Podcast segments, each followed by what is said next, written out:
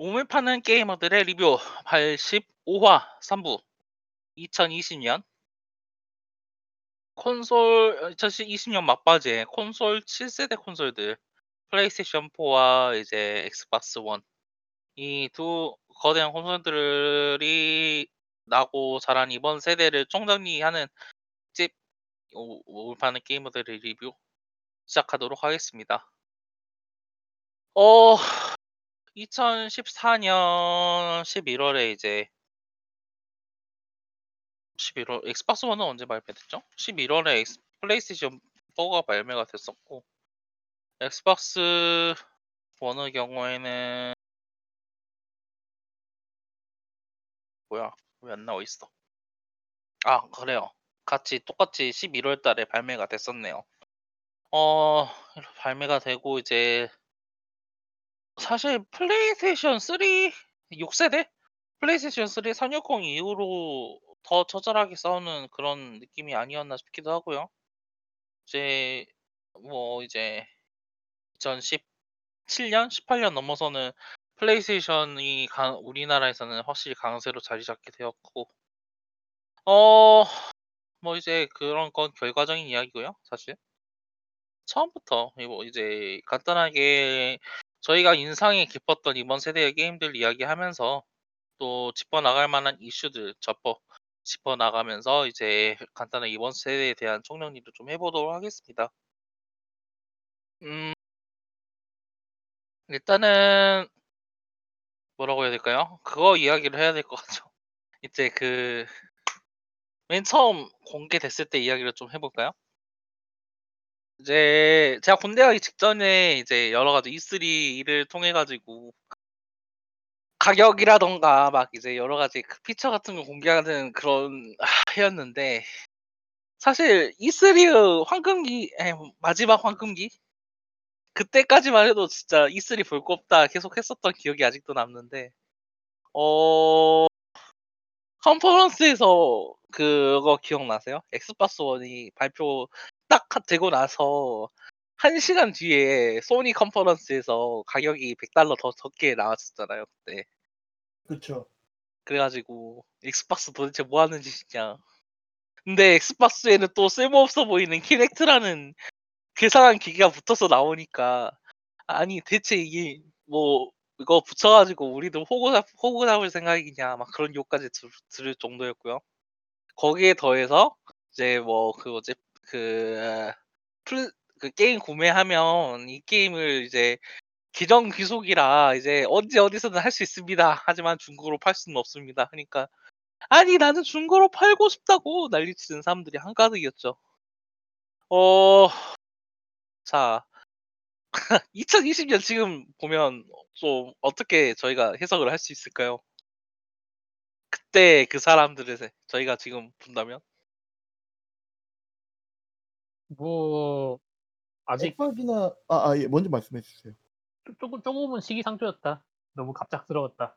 그렇죠. 되게 자연스럽게 그렇게 시장이 바꾸는 게 하는 것도 나쁘지 않았잖아. 하지만 결국은 그렇게 되긴 되었다. 너무 시대를 빨리 갔다 이렇게 볼 수 있지 않아. 엑스박스가 진짜 시대를 잘 읽긴 했죠. 예. 그때 잘 읽었는데 마케팅을 못했죠. 저 마케팅이 좀 끔찍하긴 했죠. 엑스박스를 기정기술이 어떻게 된다라는 이야기도 좀 헷갈리게 해가지고 그래서 이거를 내가 친구 집에서 할 수 있다라는 거야 못한다는 거야 그 소리도 나오고. 근데 엄밀하게 얘기해서 지금 와서는 결국 엑박이 얘기하는 대로 돼버릴 감도 많죠. 돼버렸죠 솔직히 말해서. 예. 그걸 돼버린 걸 넘어섰죠. 이제 엑스박스 게임 패스가 나오는데 그거보다는 또 이제 차원이랄까 아니면 수준이 높다고 하기엔 좀 그런데 그러니까 세대가 지난 이제 그런 게임 구매 방식을 이제 도입을 하고 있죠. 구독형이라는. 네. 규모가 낮아져 진짜로. 구매해서 나의 개인 소유로 이렇게 가지고 있는 게 아니라 그 구독식으로 게임을 하는 방식으로 그때 얘기했던 것보다도 나아간 그 방식으로 이제 게임을 하게 되었죠. 그렇죠. 그렇죠. 예. 그런 걸 근데 그걸 고려하더라니까 그때도 그랬지만 좀 이제 너무 시- 소비자들 반응이 지나치게 좀 근시안적이지 않았나, 또는 저는 좀 그렇게 그거는 느끼고 있어요. 어쨌든 그 소비자는 그쵸? 자기 이제 그걸로만 한 거고, 사실은 솔직히 저희가 이제 여기까지 왔으니까 그렇게 얘기할 수 있는 거지. 저도 뭐 게임 패스 같이 이제 넷플릭스하고 게임하고 결합을 한다라고 하면은 제가 미래에서 온 제 얘기도 저도 안 믿을 것 같긴 해요. 아니 근데 그거까지는 그렇겠지만 적어도 이제 디지털 플랫폼 전체적인 디지털화에 대해서는 어느 정도 실제로도 그때 제가 엑스박스가 그렇게 하는 게 사실 크게 이상하지 않다라고 언급을 했었거든요. 그쵸? 근데 그런 부분에 있어서 지나치게 뭐라고 해야 될까요? 감정적일 수 민감하게 있죠. 감정적. 그쵸 감정적으로 다가갔었던 측면이 너무 없잖아 있죠. 예. 그런데 그래도 키링트는 쓰레기는 했어요. 지금 생각해봐도 사실은 엄밀하게 근데 얘기를 하면은 그걸로 뭘 할 수 있다는 기전을 못 제시했으니까. 그게 저 그런 것도 있고, 솔직히 실제로 별로기도 했죠. 게다가 저 지금, 하드웨어적으로도 지금 네 먼저 말씀하세요. 그러니까 걔네들은 이제 그 카메라에 인식하는 거랑 더해서 이제 플레이어의 행동을 좀 예측해가지고 입력하는 그런 게 있는 거. 그쵸 지금 스트리밍 게임기들 있잖아요. 그 뭐였지?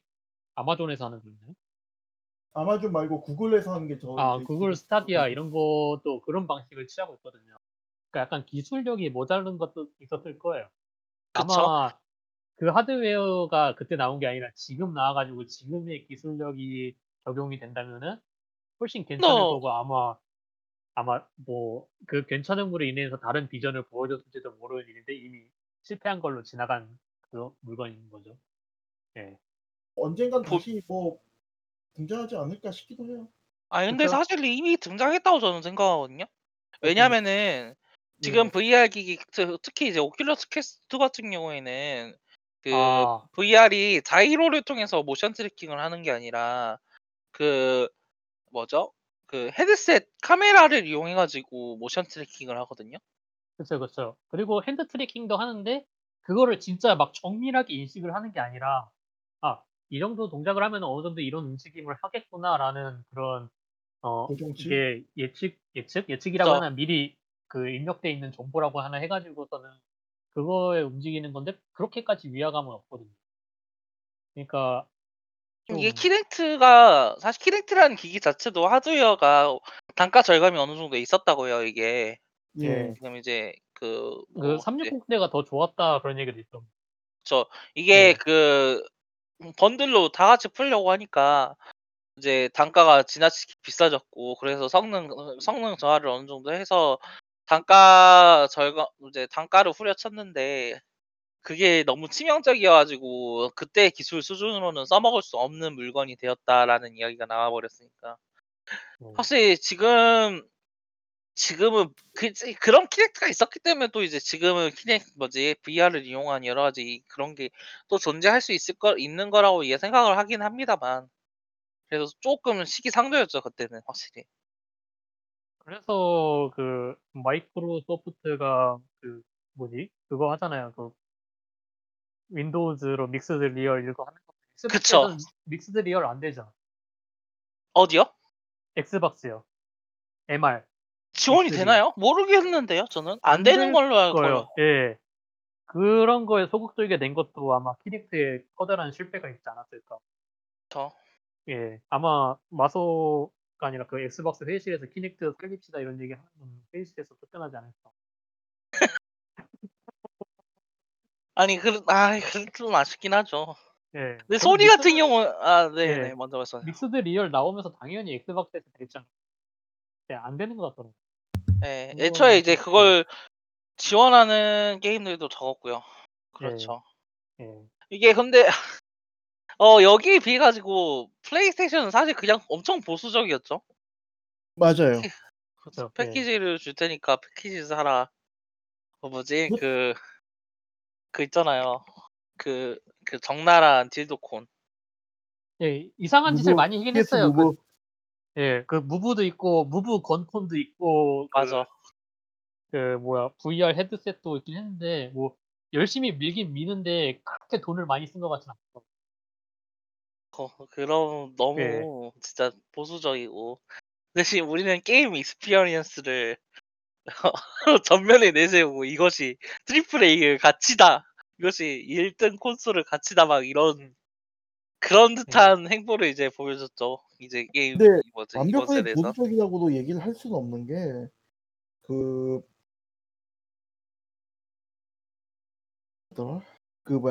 쉐어 버튼 그리고 방금 그쵸, 그거는 빼먹으면 안 되죠. 왜냐면 이제 그쵸. 그거가 어떻게 보면은 제가 봤을 때 그 실제 마소보다 한 발 앞선 부분이라고 하면 그걸 대표적으로 꼽고 싶은데, 그쵸, 이게 기존에는 그런 기능이 전혀 없었단 말이에요. 근데 이제 그런 걸 갖다 이제 대범하게 이제 제시를 한 거 자체가 어떻게 보면 큰 이제 차이점 아니었을까라고 생각을 해보는 부분이 있습니다. 그 부분에 대해서는 확실히 진짜 해안이라고 볼 수 있을 것 같아요. 전 세대 게임에 대해서는 역시 그 유튜브라든지 뭐 트위터나 트위치 이런 걸 기반으로 한 게임 경험에 대한 공유, 그리고 디스코드를 중심으로 한 그 함께 경험하는 거, 이런 게 진짜 중심이 되잖아요. 엄청 그런 접근성도 낮아졌고, 예전에 장벽으로, 그러니까 전체적으로 게임 경험이 온라인화됐다, 난 디지털화됐다라고 해석을 할 수 있을 것 같아요. 그런 식으로 네네. 지금도 그 플스4 방송, 그러니까 플스4는 예전 세대인데 그 방송 기능으로 유튜브 방송하는 사람들 몇 명 보는데 나쁘지 않더라고요. 그쵸. 그 엑스박스도 그 부분도 사실 지원을 하고 있고요. 이게 확실히 그렇게 생각하면 엑스박스 3 그 플레이스테이션 3랑 그 엑스박스 360 세대는 진짜 과도기적인 물건이라고 생각을 할 수 있을 것 같아요. 그렇죠.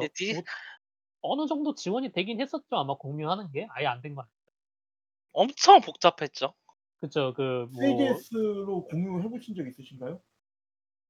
아, 아니요. 2도 안 해봤어요. 저는 3DS만 못했어요. 3DS 공유를 하려면은 일단 3DS를 들어가서 웹 브라우저를 킨 다음에 그 전용 이제 그 스샷 올리는 창에 들어가가지고 스샷 찍은 걸 올려야 되거든요. 위유도 비슷했어요. 그래서 제가 위유 때 그렇게 이제 스샷 찍어본 적이 있는데 진짜 톡 욕 나오는 경험이었거든요. 근데 그거를 그냥 버튼 하나로 해결해 준 거예요.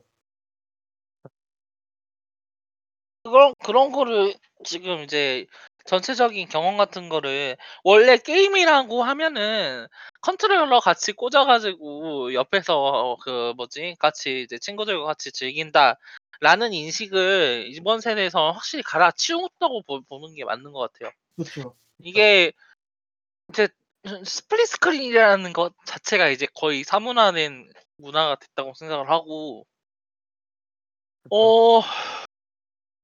같이 즐긴다고 하면은 당연히 코옵이고, 당연히 같이 게임을 사고, 너도 게임을 사고 나도 게임을 사고, 그러니까 같은 게임을 하기 위해서 그 게임을 플레이하는 사람들이 모두 게임을 사야 된다라는 인식 자체가 당연해진 게 이번 세대라고 봐도 사실 과언이 아니라고 보거든요.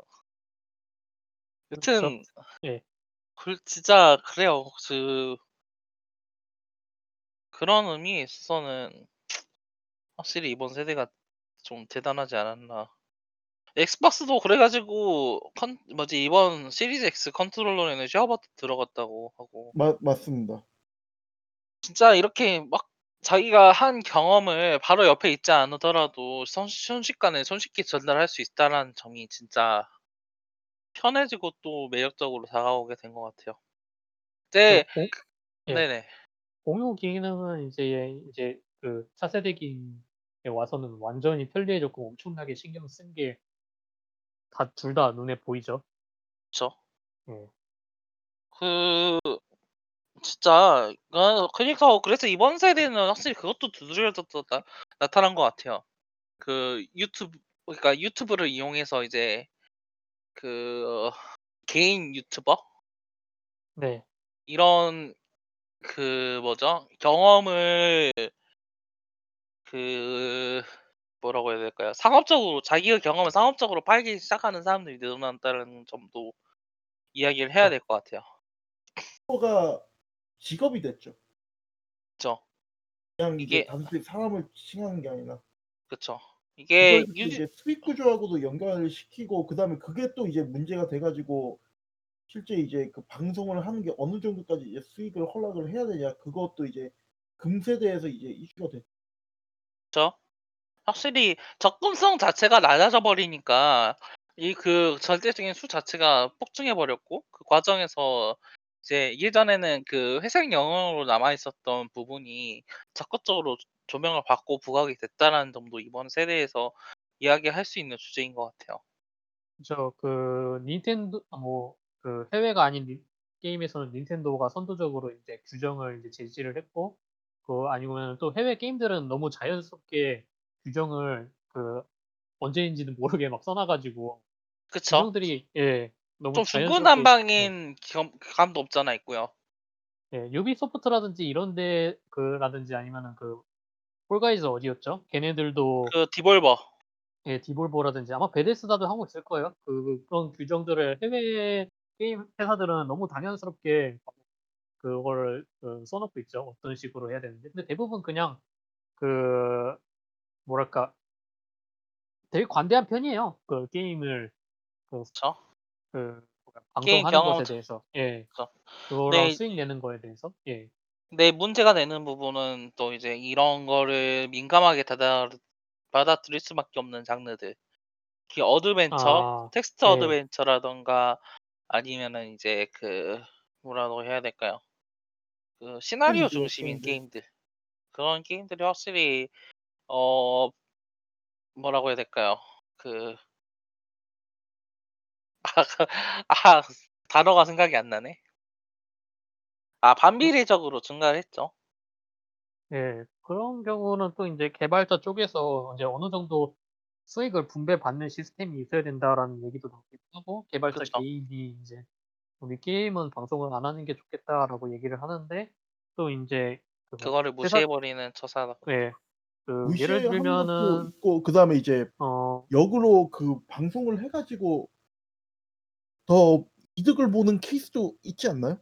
그러니까 그쵸, 근데 있죠. 사실 최근에 이런 특히 이런 많았죠. 것들이 그 뭐야 이유도 없이 떴는데 알고 봤더니 어디서 이제 누가 유명 스트리머가 방송해가지고 뭐 재발굴됐다던가 이런 것들도 꽤 많았던 걸로 기억해서 그쵸? 대표적으로 어몽어스. 어머어스가 올해 이렇게 올해 이야기를 할 수 있는 것도 사실 이게 어머어스 같은 경우에는 딱히 어떤 이제 유튜버가 막 했다라는 것 이상으로 이제 그게 그렇죠. 발굴이 되고 전체적으로 이제 이런 저는 문화에 잘 어우려 들면서 이제 나타난 시너지가 있긴 한데 저는 그거 생각해요. 문예부 그쵸 아, 도끼도끼 예. 같은 것도 확실히 그렇죠. 그거 그것도 그렇고 언더테일 사실 언더테일은 사실 그렇지 않아도 잘 뜰 수 있는 거였는데 그렇죠. 그러니까 게임 자체가 밈화돼가지고 이야기되는 경우도 많아졌죠. 좀 더 진해졌다고 해야 될까요? 일전에는 좀 더 음, 코어한 게임들만 어느 정도 이야기가 되고 그랬었잖아요. 그렇게 밈화되고, 그렇죠. 그, 콜 오브 약간 커뮤니티 듀티라던가. 내부에서만 좀 얘기를 그쵸. 했던 것도 있긴 했죠. 그런데 그런 부분이 확실히 좀 더, 이게, 그, 뭐죠? 양지로 끌어내려였다? 정확히 대중화되었죠. 그렇죠. 그렇다는 점도 확실히 그 이야기를 해야 될 것 같아요. 게임 그- 시장의 규모 자체도 상승했다고 이야기를 해야 될 것 같은데, 이거 잠시만, 이거는 찾아봐야겠다. 잠깐 수치를. 뭐 게임 회사들도 각종 시스템을 마련을 하고 있죠. 아까 얘기했던 텍스트 게임 같은 경우는 하나의 고정된 루트만 플레이할 수 있게 한다든지 그러면은 그 방송을 본 사람이 다른 루트는 어떨까라고 생각을 할 수 있는 홍보 효과도 있을 수 있고 뭐, 어,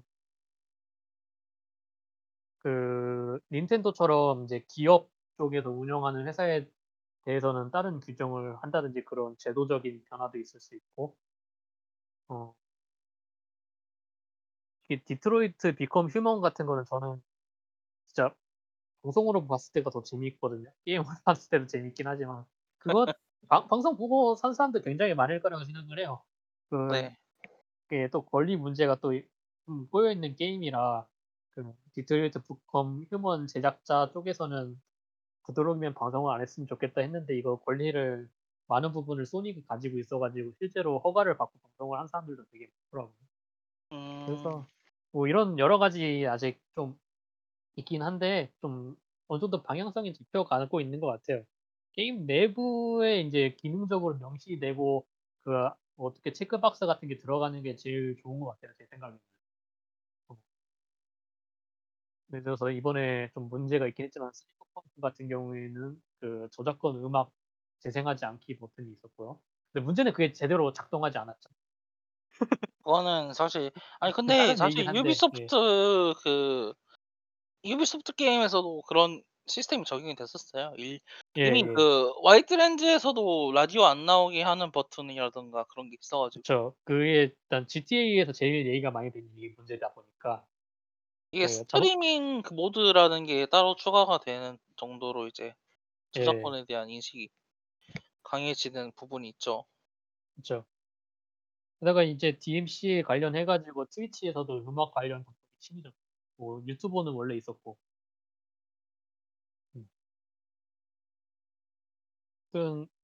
점점 이제 회색지대였던 게 선명해지고 있는데 뭐 한국은 좀 인디게임 쪽에서 좀 활발한 편이고 기업 쪽 게임에서는 그런 움직임이 솔직히 그런 부류의 게임이 없다 보니까 그런 것 같고 솔직히 많은 일본 회사들이 이런 부분에 대해서 좀 약간 소극적이긴 하죠. 닌텐도를 빼면 그런 게 좀 아쉽긴 해요. 그 아까 얘기했듯이 플레이스테이션 4가 선도적으로 게임을 공유하는데 이제 앞서 나간 그런 게임기이면서도 그게 일본의 게임기인데 일본의 게임 회사들이 이런 거에 대해서 좀 별다르게 잘 못 따라가고 있다는 게 솔직히 소극적인 것도 소극적인 것도 있고 솔직히 말해서 일본 게임 시장은 좀 보수적인 그런 그 게임 시장으로 생각하고 있어가지고 좀 경쟁 자기 원칙에 자기네도 이제 거기에 이제 충실하죠. 근데 게임만뿐만 아니라 전반적으로 다 그런 나라다 보니까. 근데 어차피 그러긴 하죠. 따라가게 될 것 같긴 해요. 일본 게임 회사들도 이 흐름에. 그렇죠. 확실히 최근 트렌드 그게 요즘 들어서는 확실히 이제 거기에 대해서도 대응하는 그런 좀 모습들, 목소리라던가 그런 부분이 그 존재하고요. 닌텐도식을 따라가지 않을까 싶긴 합니다. 근데 닌텐도가 워낙 그 모험적인 그걸 바꿔가지고 사실 개인과 기업을 확실히 구분해가지고 개인은 자유롭게 하되 뭐 코멘터리 없는 방송은 안 된다 뭐 이런 식으로 그걸 확실히 해놨고 그 기업 같은 경우는 제대로 계약을 하고 해야 된다 이런 식으로 칼같이 해놨죠. 그런 건 되게 좋은 것 같아요. 근데 그거는 이제 닌텐도가 그 뭐야 좀 글로벌하게 이제 접근했다기보다는 그 일본 애들 그 버튜버나 뭐 이런 것들이 사실 걔네는 이제 기업 단위로 움직이는 애들이 많다 보니까. 그쵸, 그런 관점에서 이제 접근한 것도 있는 것 같긴 해요. 법적으로 대응을 해야 되는 그런 그러니까 명시해야지 자신의 권리를 지킬 수 있는 그런 게 있다 보니까 하도 자신의 그 지켜야 할 권리가 많다 보니까 그런 것 같아요. 근데 사실 이유 자체보다는 그렇게 선례를 남겼다라는 부분이 좀 더 중요하지 않나. 다들 눈치 보느라. 그렇죠. 못하고 있던 건데 왜냐면은 이래야 돼, 조금이라도 더 이윤을 낼 수 있지 않을까라는 괜히 앞서 나와가지고서는 괜히 실수하게 되지 않을까 이런 것도 있고 이런 부분에서 다시 한번 생각할 수 있는 게 그 게임을 접하는 그 소위 게이머라고 부를 수 있는 그 소비자층 그 뭐라고 해야 될까요? 그러니까 게임을 소비할 거라고 예측할 수 있는 소비자층을 시장 자체가 넓어지고 복잡해진 측면을 또 이번 세대에서는 이야기를 할 수 있을 것 같아요. 그래서 이런 다양한 소비자들을 고려하면서 여러 게임들이 개발되기도 하고 또 여러 가지 이제 그 접근성 옵션 같은 것도 이번 세대에서는 적극적으로 고려되고 패치가 되고 또 생각되었잖아요. 그죠. 요즘 그 뭐지? 색수차라고 하나요? 색수차인가 아니면은 생명을 위한 옵션은 거의 기본적으로 들어가 있죠. 저 생명에 대한 옵션도 사실 예전에 좀 있긴 했었는데 어느 정도 존재하는 옵션이었는데 정말 생명한테는 전혀 도움이 되지 않는 그런 옵션들이 비일비재했었거든요. 어, 근데 올해 이제 이번 세대의 막바지 들어서는 단순히 생명이 옵션이 아니라 그 생명을 위 어 생명 각 그 생명도 여러 가지 종류가 있잖아요. 정록 색약도 생명이었는가? 있고 뭐 예, 그쵸? 그쵸. 정록 생명도 있고 막 여러 가지 그 다양한 그 스펙트럼을 가지고 있는 이 질환을 앓고 있는 분들을 위해서 여러 가지 그 선택지를 제공하고 거기에 더 나아가지고 게임에 있는 그 UI 디자인에 있는 색을 전부 이제 플레이어 마음대로 지정할 수 있게 하는 그런 디자인 이제 게임들도 계속 그런 것도 등장했었어요. 있고요. 네네. 그 네. 배틀필드라던가 뭐죠? 그 저는 그 콜 오브 듀티에도 있는 걸로 제가 알고 있고요. 그런 부분에 대해서는 그 엑스박스에서 그 전용으로 나온 컨트롤러 있잖아요. 아, 아, 그거 그쵸. 예, 그 그거랑 어세서블 컨트롤러였나요?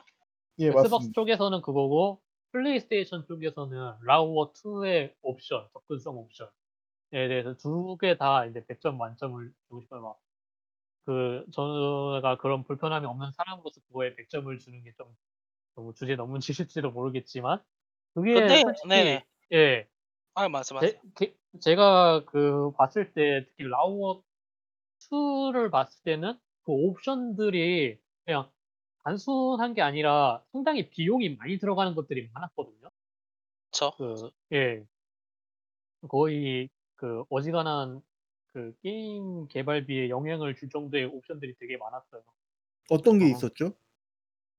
예를 들면은 그 적들의 AI에 대해서 어, 어떻게 적들이 AI에 반응하게 되는지에 대한 좀 약간 구체적인 옵션이 좀 있었고요. 내가 그 적들이 날 잘 못 감지하게 하는 감지하는 때 시간을 좀 길게 한다든지 아니면 엎드려 있는 동안은 절대로 안 들키게 한다든지 그런 옵션들도 있고요.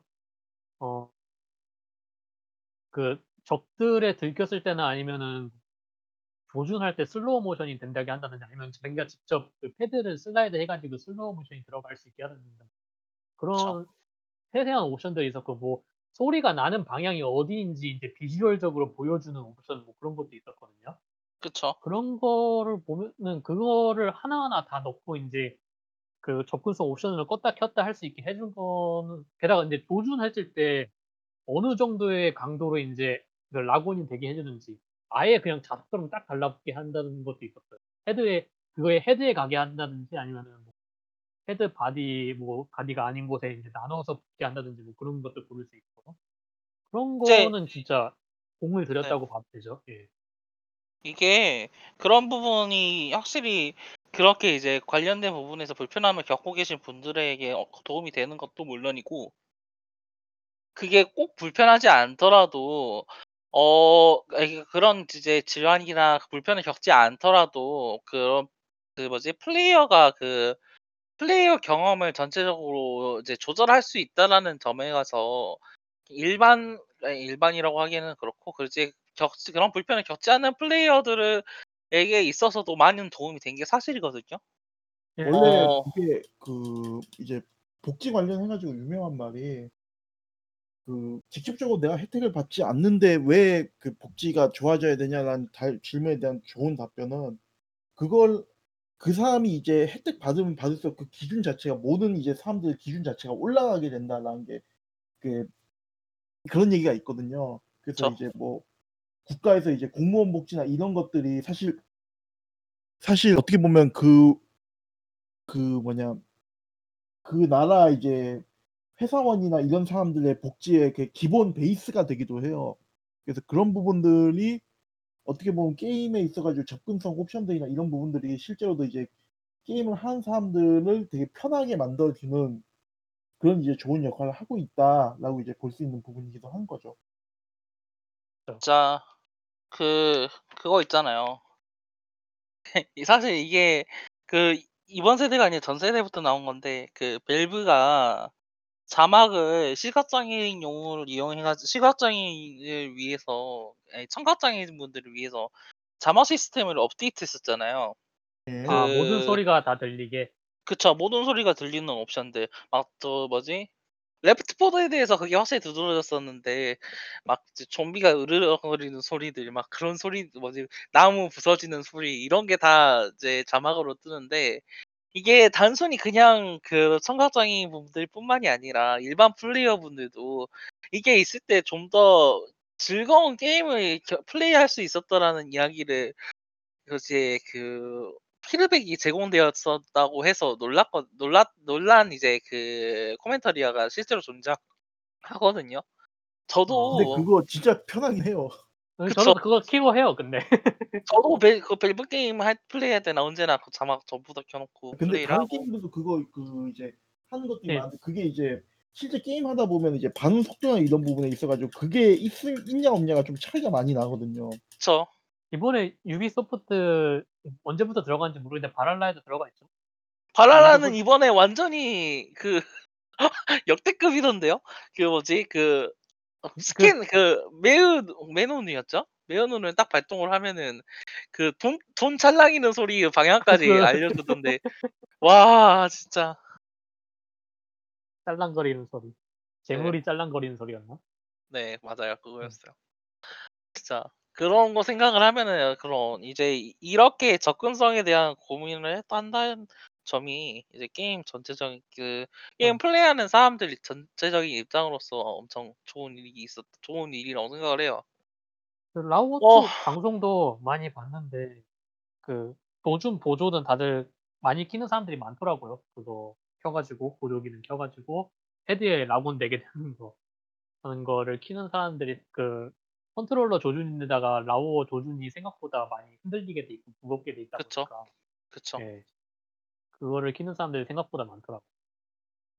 이게 예 단순히 이제 그런 그 뭐죠? 그렇게 이제 불편을 겪는 분들뿐만이 아니라 여러 가지 이제 다양한 정체성을 가지고 있는 사람들도 이제 게임을 플레이하게 되었고 또 이런 사람들을 위한 게임이라든가 이런 사람들을 위한 디자인 또 이런 시각들을 배려한 이제 게임 디자인이 올해 여러 가지로 적극적으로 도입이 됐었다고 생각을 해요. 이거는 앞서 말한 그런 적극성 옵션에 더불어 가지고 어 반영되는 그런 이제 뭐랄까요 게임 디자인이라고 저는 생각을 하고 있는데 이런 부분에 있어서 이제 문제를 제기하는 이제 플레이어들, 게이머들 등이 등장을 해서 이번 세대는 엄청나게 이제 그 논란의 불바다로 휩싸이기도 했죠. 아 어, PC 이거는 논란. 그쵸. 예. PC 논란이라고 이제 이야기가 되어지는 정치적 중립성이라고 이야기를 하는데 조금 일단은 그래요 좀 저는 좀 이게 진짜 자기들이 마음에 안 들면은 그치는 느낌으로 쓰이고 있는 좀 그런 논란이어가지고 사실 저는 그렇게 좋아하진 않거든요. 아까 어, 그 어떻게 생각하세요, 게임 다들? 네네. 게임이 디지털화되고 이제 공유하고 이제 폭이 넓어지는 거랑 솔직히 그 괴를 같이 하고 있는 얘기죠. 그쵸? 그 소비하고 있는 사람들의 이제 그 폭이 넓어지면서 막 항상 하던 얘기가 있잖아요. 왜 게임은 대중적인 문화가 되지 못하냐 이런 얘기가 이제 이루어지고 있는 거잖아요. 그쵸? 그러면서 나타나는 자연스러운 변화인 건데 어 그거에 대해서 좀 그 뭐라고 해야 되나 이런 식으로 좀 말을 하기가 구시대식 예, 반응으로 일관하는 사람들이 늘 저 그냥 간단하게 얘기하면 일고의 논할 가치가 없다라고 그냥 여기 딱 생각하면 돼요. 저 왜 어, 예. 이게 그 논리적으로 보면 딱 그 이제 말씀하셨던 게 맞거든요. 그러니까 이제 딱 그거인 거잖아요. 이게 대중적인 문화가 왜 못 되냐라고 해서 대중적인 문화가 돼서 이제 신경 쓸 게 많아졌다. 근데 이제 대중적인 문화가 돼가지고 신경 쓸 게 많아졌는데 왜 그거에 대해 가지고 이제 불만을 갖냐라고 얘기를 하면은 앞뒤가 안 맞는 거죠. 그렇죠. 대중적으로 이제 인정을 받았으면 하면서도 그걸 갖다가 그렇게 그걸 신경을 안 쓴다고 얘기를 하면은 참 뭐라고 해야 되나 그런 게 거가 망한다는 이야기도 사실 좀 일단 양지로 나올 생각 났어야죠. 그쵸. 뭐, 너무 네, 진짜 좀 합리적이죠. 사실 또 그 음지에 있는다고 해서 막 대단한 게임이 그런 것도 사실 아니어가지고 이게 이렇게 늘어남으로써 솔직히 말해서 저는 좀 더 니치한 시장에 대한 그 개발할 그런 여지가 늘어났다고 보거든요. 또 저 맞아요. 이제 그 시즌 큰 회사들은 또 그런 이제 나오는 대중적인 사람이 게임을 물어보는 만들고 아닌 거니까. 회사들은 좀 바운더리를 확실히 하게 해서 노려볼 수도 있는 거죠. 큰 회사들도 이제 팀을 이제 그런 걸 노리는 팀을 이제 구성할 수도 있고. 근데 그 이라 좁은 바운 레비아탄이 말씀하시는 거 예. 제가 뭐 어떤 아까 뭐라고 이야기하시지 않았나요? 그러니까 그만큼 파이가 커지니까 그 파이를 이제 나눠 먹는 사람들도 이제 늘어난단 말이에요. 파이의 혜택을 받는. 그쵸? 그렇죠. 예. 이게 솔직히 말해서 그 스팀에서도 예전에는 이제 그 성인용 그 게임을 그 서비스를 안 해줬거든요. 아예 기억하실지 모르겠지만 그 아예 이제 아예 그 아, 아예 플랫폼에 입점을 안 시켜줬단 말이에요. 그렇죠. 그런데 이제 시간이 지나면서 관련 이제 그런 이제 이 뭐죠? 스팀 스토어를 이용해가지고 그 게임별 노출을 이제 좀 더 스마트하게 관리할 수 있게 되면서 그 그런 성인용 게임들도 지금 적극적으로 스팀에 올라오고 있고 은근히 그런 게임들 중에서 재밌고 흥미로운 게임들이 여러 가지 등장하고 있는 것도 사실이에요. 어, 그렇죠. 그래서 사실 그 뭐지? 시에 너무 물들어가지고 재밌는 게임이 안 나와 하기에는 어, 예전보다 재밌는 게임들이 더 많이 나오고 독특한 게임들도 많이 나오는 게 이번 세대라고 저는 좀 생각을 하고 있거든요. 그 그렇죠. 그렇죠. 이제 그만큼 이제 새로운 게임들이 많이 나오는 것도 이제 사실이죠. 특히 그 몇, 몇몇이라기보다는 아무튼 그런 소비자들이 좀 약간 변화를 못 따라가고 있는 게 아닌가 하는 생각이 들어요. 그 어, 플레이스테이션 5 홍보하는 사람들 중에 한 명이 그 오사카 나오미라는 그 테니스 챔피언이 있거든요. 그 네. 사람이 플레이스테이션 5를 플레이하는 그 CM을 찍어서 유튜브에 올라왔는데 이런 그 댓글들이 저 사람은 실제로 게임을 플레이하는 게 아니다. 플레이하는 척을 하고 대본을 읽고 있을 뿐이다. 막 이런 식으로 반응을 하는 사람들이 있죠. 그런 사람들은 여전히 그런 그 뭐랄까 이런 사람들은 게임을 안 할 거야라는 구세대적인 저, 정보에 좀 머물고 있는 사람들이 있는. 그거죠. 그, 자기의 기준에 맞지 않으면은 게임을 하는 게 아니다라고 생각하는 사람들. 거죠. 게임을 하는 게 어떤 뭐라고 해야 될까요? 자기 기준에 맞아야 되는 거죠. 너는 진짜 게임을 하는 게 아니야. 이런 거. 좀 그렇죠. 네. 그, 사실 이번 세대에서는 그런 부분도 많이 조명이 됐었던 것 같아요. 이제, 뭐, 사실 그런 소리에 신경을 썼던 이제, 쓴 게임 회사들이 분명히 존재한 게 사실인데, 시간이 지나면서 전혀 이 애들 이야기를 들어줄 이유가 없다라는 게 명확해지고 있는 것도 이번 세대의 그 결과고요. 그래서 사실 재밌죠. 그런 부분에 있어서는. 이런 부분을 즐거워하면 안 되는데, 뭐라고 해야 될까요? 이게 그, 게임 좀, 네네. 예. 게이머라는 말 자체가 그 게이밍 RGB 마냥 별로 의미가 그쵸. 없어진 거죠. 그냥 그 게임 게임을 그쵸. 게임을 하면 게- 게임을 하는 거지. 게이머고 게이머가 아닌 게 어디 있어 이런. 게이머라는 단어로서 그 뭐라고 해야 될까요? 의미할 수 있는 그 사람들의 폭이 너무 워낙 넓어졌으니까. 그렇죠. 그 그래요. 진짜. 그래서 좀 사실 그런 이런 거 보고 좋아하면 안 재밌어 하면 안 되는데 좀 그 있잖아요. 그 뭐지? 로니툰 쇼 같은 그런 애니메이션 중에 슬랩스틱 그런 거 많잖아요. 네. 거 로드너너 쇼라던가 예. 아, 좀 루니툰이요? 네. 진짜 그런 거 보면서 재밌는 그런 느낌? 어. 그런 느낌으로 좀 그렇게 긍정적인 그건 아니네요. 그렇진 않죠. 음. 그래서 사실 근데 이런과 동시에 또 그런 부분도 이야기할 수 있을 것 같아요. 기존 이제 단순히 소비자뿐만이 아니라 이제 개발 측면에 있어서는 개발자들에게 있어서는 이렇게 남성 중심 문화였었던 게임 개발 환경이라던가 소비자 게임 시장이 전체적으로 변화하면서 여러 가지 이제 성추행이라던가 성폭행, 그 권력과 이계를 이용한 이제 여러 가지 폭력적인 전과가 드러남으로써 이제 여러 가지 이제 기존 개발자들의 재조명과 그 폭로 그리고 또 이제 고발 과정이 일어났었죠. 전체적으로 이제 미투 운동 연장선상이 있었고, 어, 그 운동은 이제 게임계에서는 사실 이제 지속적으로 이제 언급이 되고 지속적으로 이제 진행이 되고 있는 상황이에요. 특히 작년, 재작년 해가지고 이런 운동이 게임계 전반적으로 엄청 영향을 많이 줬는데, 어, 일단은 라이엇,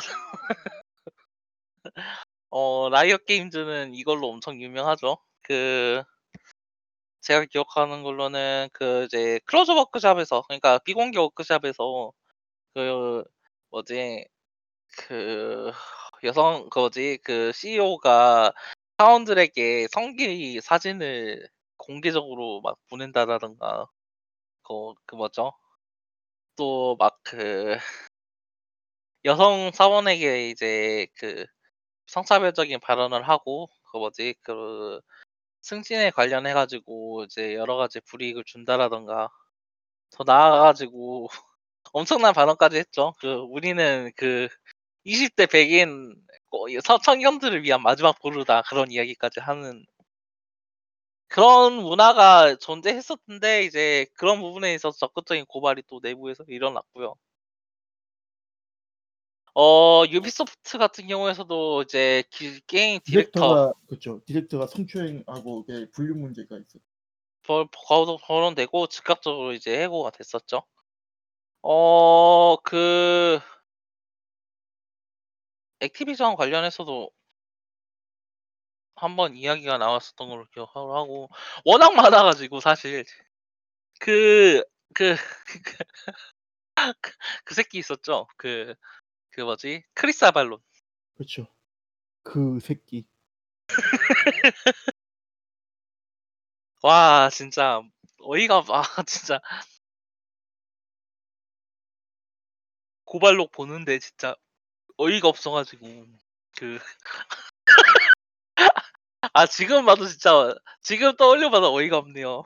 회사 돈으로 모히또 시키면서 여- 진짜 그 새끼 진짜 다들 그 크리스 아말론 재평가 있잖아요. 이런 새끼가 스크립트를 짰다고 이게 내가 되게 좋아했던 그런 스크립트를. 블러드라인 2도 사실 그것 때문에 연기된 게 아닌가 하는데 그것도 있고 그것도 있잖아요. 걔 뭐지? 데드라이트 2? 데드라이트 2도 있고 다이나이트 2 그래. 있고.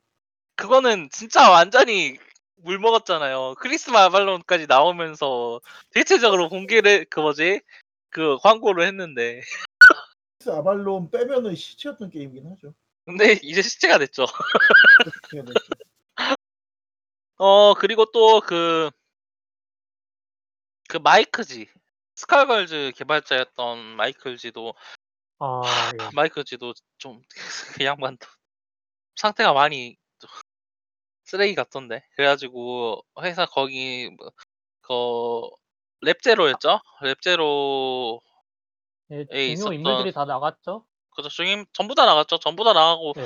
새 회사 차리고 완전히 이제 기존 인디비저블 업데이트와는 완전히 결별을 해버렸고 이제 스칼걸즈 기존 업데이트를 꾸준히 하는 방향으로 이제 전환을 한 것 같더라고요. 여튼 전체적으로 이렇게 아까 그렇게 얘기한 거는 다잉라이트 2 얘기였죠? 예. 예. 뭐 어떻게 됐을런지 진짜. 에휴, 아무튼 다이나이트 2는 진짜 좀 전설이긴 하죠. 진짜 발매될 수 있는 데드 아일랜드 2라고 틀릴 수 있었는데 그것도 이제 데드 아일랜드 2와 같은 방향으로 이제 침몰하는 게 아닌가 그렇게 볼 수도 있겠고. 아 그래요. 그래서 이렇게 죽일 놈들이 조명됐다는 것만으로 조명됐다는 게 저는 이번 세대에서 그나마 이번 세대에서 긍정적으로 평가할 수 있는 뉴스가 아닌가 싶어요. 아니 물론 그런 일들이 벌어졌고 또 이제 지금도 벌어지고 있을 것이고 앞으로도 벌어지겠지만 이게 존재하지 않다고 믿는 사람들과 안 있는 사람들이 존재하는 상황 이제 실존하는 상황에서 적극적으로 목소리를 낼 수 있는 사람들 아니라고 말할 수 있는 사람들 그리고 여기에 공감할 수 있는 사람들이 존재한다라는 점은 좀 더 희망을 가질 수 있게 하는 그런 부분이 아닌가 좀 과제가 아직도 좀 있긴 하죠. 여전히 많이 있죠. 디자이너들을 그쵸. 제외한 나머지 직종은 거의 남탕이고 특히 디자이너들도 포함해서 이제 좀 상위 직종들은 남자들밖에 없는 거. 그런 거 뭐 게임 업계뿐만이 아닌 얘기이기도 하겠지만 게임 업계도 여전히 과제이기도 하죠. 근데 조금 나아졌을 거예요 예전보다 조금 나아졌는데 앞으로도 한참 더 나아져야 하지 않나. 이런 게 문제 제기가 예. 됐다라는 것만으로도 사실 이제 한 발자국 그쵸. 나왔다는 거고. 이번 게임 어워즈도 그렇지만 수상식 때 많은 여성들이 그 수상할 때 볼 수 있었죠. 그거는 이제 달라진 풍경 중에 하나 아닐까라고 생각해요. 그렇죠.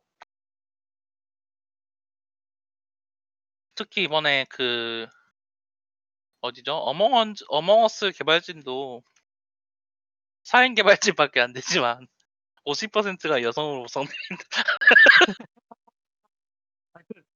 디블보였나요?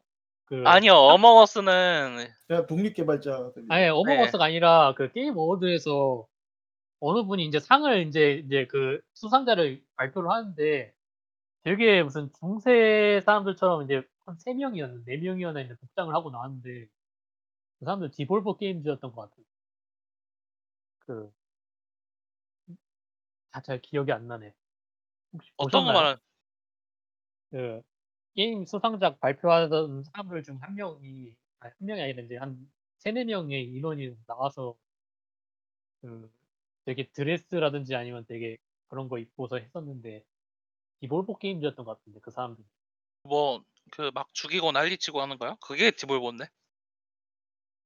그거 그러니까 아니면 아닌 거 게임을 같거니. 받는 입장이 아니라 상을 주는 입장이에요. 상을 준다라기보다는 그 상을 읽는 입장? 어, 그 시상자요. 예, 그 근데 모르겠어요. 디볼버 아닌 것 수상 같은데 수상자 맞나? 발표? 네 시상자. 예.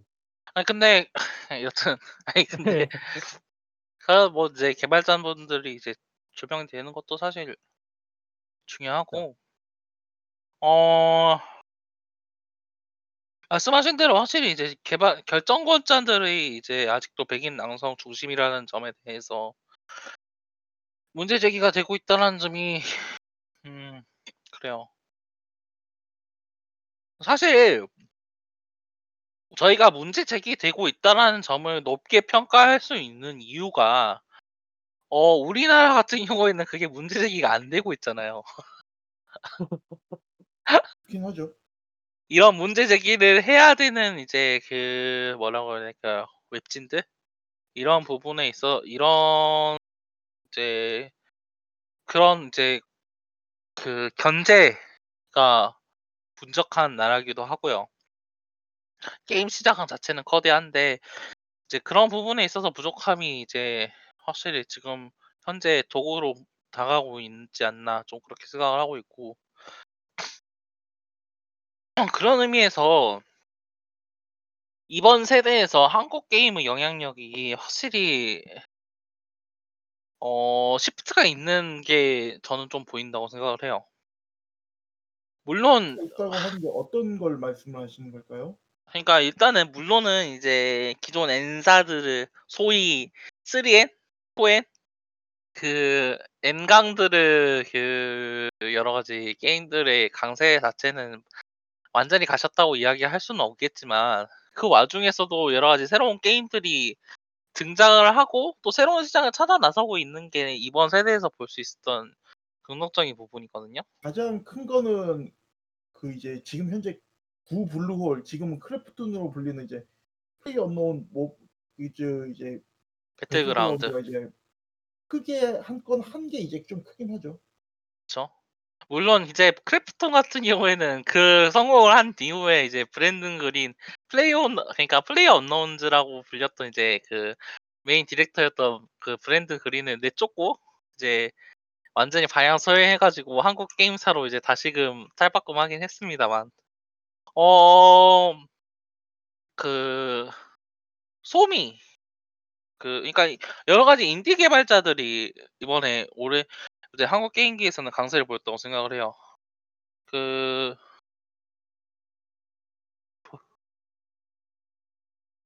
서민이라는 이름으로 이제 인디 게임을 개발하고 계시는 이제 이분은 이제 그 레플리카 있잖아요. 그러니까 그 떨어진 핸드폰을 주었는데 핸드폰을 주인. 한국판 거였어요? 네, 그게 한국분 만드신 이제 어드벤처 게임이거든요. 그래서 여러 가지 리걸 던전, 그 한국 경찰으로서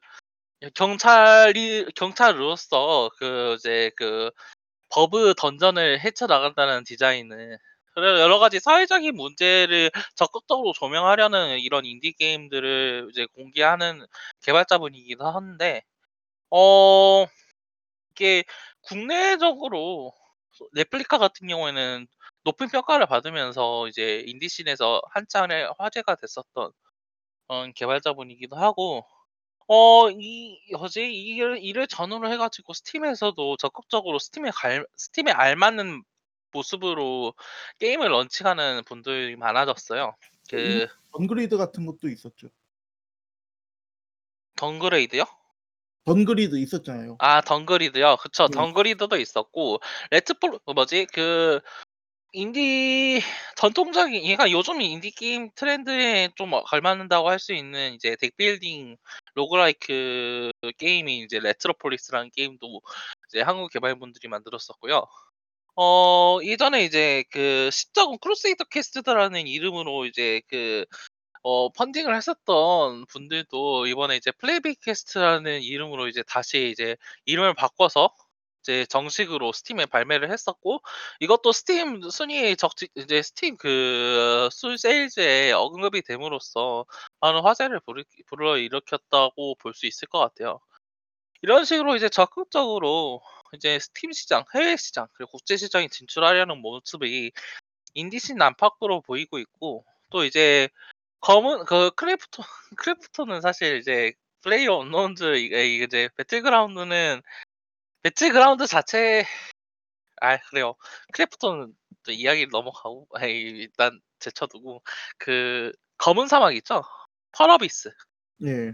펄어비스 같은 경우에는 또 이제 E3에서 뭐 게임을 발표할 정도로 이제 엄청 자신감 넘치는 모습으로 이제 여러 가지 이제 게임들을 발표를 했었고, 네, 붉은 사막이라던가 검은 사막 같은 경우에는 콘솔 릴리즈를 할 정도로 이제 국제적인 영향력을 끼치려고 하는 게 이제 확실히 눈에 보였다고 생각을 해요.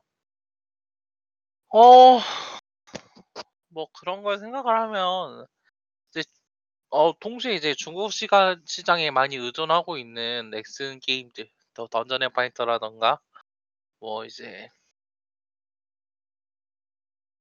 그 크로스파이어 같은 경우는 이제 완전히 그 테세트 쪽으로 넘어갔지만 이런 게임들 같은 경우에도 이제 어느 정도 이제 변화하려는 측면을 보이고 있다고 볼 수 있을 것 같고, 워낙 경직된 시장이다 보니까 막 엄청 눈에 띌 정도로 큰 사건은 사실 배틀그라운드 이후로는 배틀그라운드 전후로는 있다고 이야기하기는 힘듭니다만, 그럼에도 이제 자세히 살펴보면 여러 가지 시도가 이루어지고 있다는 점이 저는 진짜 마음에 드는 것 같아요.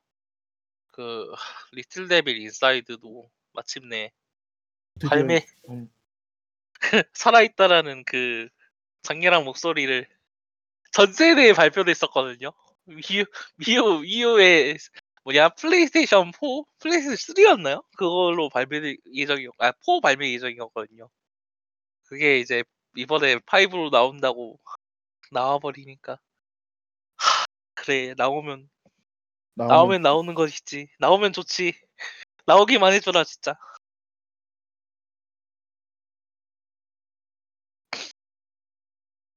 한국 어 사람들이 한국 큰 회사들이 이제 콘솔 시장을 무시할 수 없게 됐을 거라고 생각을 해요 저는. 그 한국 뭐, 시장 실제 무시는 못할 거그 못하는 게 이게 콜옵 더빙하는 것만 보더라도 이제 좀 그 관점이 많이 변한 걸 느낄 수는 있어요. 그쵸. 그렇죠. 적어도 더빙 해외 시장이 한국 시장에 있어서 이제 막 그 소극적이거나 로컬라이제이션을 하지 않다라든가 그런 대응보다는 각 잡고 들어와 오면은 확실히 수익을 얻을 수 있다라는 부분을 보여주는 것 같기도 하고, 네, 그렇게 생각한다고 보는 것 같기도 하고. 문제는 그런 게임에 대한 개발을 한 분들이 그렇게 많지 않기 때문에 좀 시행착오가 있는 것 같아요. 솔직히 넥슨이었는가? 뭔가 소설 게임 3개 개발되던 게 취소가 됐죠. 서비스죠 그게. 아, 그래 펄어비스인가요? 네. 서비스. 넥슨에서도 뭔가 대부캣 중심으로 뭔가 했었던 것 같은데 대부캣 자체가 아예 떨어져 나간 거죠. 그거는 근데 사실 좀 더 잘 된 거라고 봐가지고. 예. 근데 뭐 대부캣 자체는 뭐 그분들은 우리가 걱정할 게 아니죠. 그분들은 뭐 엄청 뭐 자기들 하실 거 잘하는 분들이니까 우리나라에서. 여튼 그래요. 배틀그라운드 이야기를 좀 더 해볼까요? 올해 이번 세대에서는 진짜 여러 가지 장르가 피고들고 했는데 그 과정에서 유난히 눈에 띄는 게 이제 배틀그라운드, 또 배틀그라운드를 중심으로 한 배틀로얄이라는 새로운 장르죠. 어, 사실 좋아하는 사람들도 있고, 싫어하는 사람들도 있고, 질린 사람들도 있고 하죠. 어, 근데 아직도 여전히 핫한 건 사실이죠. 그러긴 그, 하죠. 그 게임 종류만 좀 달라졌을 뿐이지, 여전히 배틀필드 배틀로얄. 장르들이, 예, 이게 배틀로얄. 확실히 그걸로 자리 잡은 것 같아요. 그러니까 예전에 멀티를 하면은 코옵식 뭐지 같이 플레이어와 함께 모여가지고 컴퓨터를 깐다던가 컴까기를 한다던가 아니 플레이어들끼리 붙어가지고 플레이어들끼리 1대1로 맞붙는다던가 그런 생각을 중심으로 하고 있었는데, 배틀로얄이라는 장르가 이제 딱 자리 잡고 여러 가지 팀이 최후의 한 명을 가리기 위해서 싸운다라는 그런 뭐라고 해야 될까요? 그런 생각? 그게 이제 그런 멀티 방식? 이게 확고하게 예, 자리 잡은 것 같아요, 진짜로. 그렇죠. 이게 진짜 좀, 그러니까 네, 네네. 지금 잘 나가는 그 리픽스는 당연히 그렇고 워존도 그런 방식이죠. 뭐, 워존 배틀로얄인데 사실 어떻게 보면 배틀로얄 2.0이라고 할 수 있어요. 완전 일단 그 되살리는 방법 때문에요. 아니요, 블라그? 그게 아니라 아니요. 그게 아니라 그 목적이 여러 가지예요. 이- 아 그래요?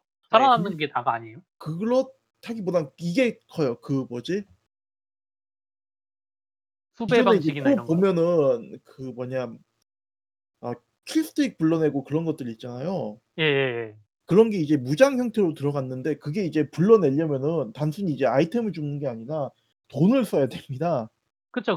그 뭐 수배라든지 뭐 아니요, 그런 게 있어요. 그 수배가 아닌가? 정확하게는 그 워존 내에서 플레이어를 그쵸. 죽이거나 상대 플레이어를 죽이거나 예, 플레이어 예, 미션을 하거나 예. 돈 예. 가방을 챙기거나 이런 식으로 해가지고 돈을 쌓아가지고 상점에서 그래서 사는 거잖아요. 그죠? 그쵸 상점에서 사고 혹은 이제 플레이어를 다시 부활을 시킬 수도 있고 그죠, 그죠. 그러니까 완전히 이제 기존에 이제 배틀로얄에서는 이제 파밍만 이제 주로 하는 그런 이제 약간 흐름이었는데 랜덤 여기서는 박스였죠. 이제 완전히 이제 돈을 쌓아가지고 그걸 쓴다라는 새로운 그게 이제 생긴 거거든요. 음, 근데 배틀로얄 2.0이라고 하긴 좀, 그러니까 진짜 장르 변경이라고 생각한 것 같아요. 약간 장르로서. 변주죠. 그리고 약간 좀 배틀 로얄이면서도 그 에이펙스나 어, 워존은 좀 약간 TTK가 그게 좀 살짝 넉넉한 것 같아요. 그래서 사람들이 좀 플레이를 하는 것 같아요. 반응을 하고 반격을 워전 할 수 같은 있는. 네. 경우에는, 아니 근데 워전이 왜 성공했는지를 따지기보다 일단 배틀로얄 전체적으로 이야기를 해보죠. 예. 그 일단은 뭐 포트나이트가 배틀로얄 포트나이트가 배틀로얄이 그 아 진짜 어이가 없네. 일단은 그 배틀그라운드가 성공을 함으로써 이제 전후로 이제 여러 가지 그 게임들이 나왔어요. 뭐 이제 그 컬링이라던가 뭐 나인 아일랜드 그런 게 이제 여러 가지 그 뭐라 그러겠을까요? 아류작들? 그렇죠? 이 아류작들 나왔었는데 그렇죠. 클론이 나왔었는데 아 일단 그 얘기를 먼저 해야겠네요. 이게 이제 어디서부터 이 이야기 지속이 됐는지 이게 이제 떠올랐는지를 이야기를 좀 해야 될 것 같네요. 일단은 이제 배틀그라운드가 사실 맨 땅에서 나온 게 아니에요. 일단은 맨 최초에는 이제 아르마 2 모드로 이제 개발이 됐었던 게 이제 이 배틀로얄이거든요. 그렇죠. 이게 사실 모드라고만 이야기하면은 좀 그런 게 그 실제로 이거 이제 지속적으로 이 게임을 모드를 플레이하는 아르마에서 플레이하는 사람들이 실제로 이제 존재했었다고 하고 자기들끼리 이런 이제 그런 트래킹 시스템 그러니까 뭐 누가 살아남았는지 그런 걸 추적하는 시스템이라던가 관전 시스템 그리고 실제로 사람들끼리 모여가지고 대회도 열고 하는 그런 여러 가지 이제 자기들끼리 그 하는 노는 방식을 노는 그런 그 뭐라고 해야 될까요? 그게 있었대요. 그 커뮤니티 매치라고 이야기를 해야겠죠. 그런 커뮤니티가 존재를 했었고 브랜드 그린은 이제 그런 아이디어를 내는 사람 중 이제 주축 중 한 명이었는데 이제 그가 이제 그 H1G1이죠. 네, 데이원 지원 데이 지원. 이게 그좀 악명이 높은 게임에 들어가 그 게임 개발사의 초청을 받아가지고 이제 배틀로얄 그러니까 H1J1 그 배틀로얄 게임을 만들어요. 근데 여기서 어 이걸로 이제 H1G1에 입문한 사람들도 꽤 많아졌다고 해요. 그 배틀로얄 때문에. 근데 이제 생각보다 잘 나갔다고 하더라고. 네, 꽤 잘 네. 나갔고 네. 실제로 이제 배틀그라운드가 발매되었을 때 그 야성을 위협하는 게임 중 하나로 언급됐었던 게임이 H1G1이거든요. 그래서 그런데 거기서 이제 너무 압박을 주니까 거기서 이제 또 나와가지고 데이지에 뭐지 배틀 그 크래프톤에 접촉을 하고 이제 크래프톤 같은 경우 이제 크래프톤 그러니까 전 블루홀이죠.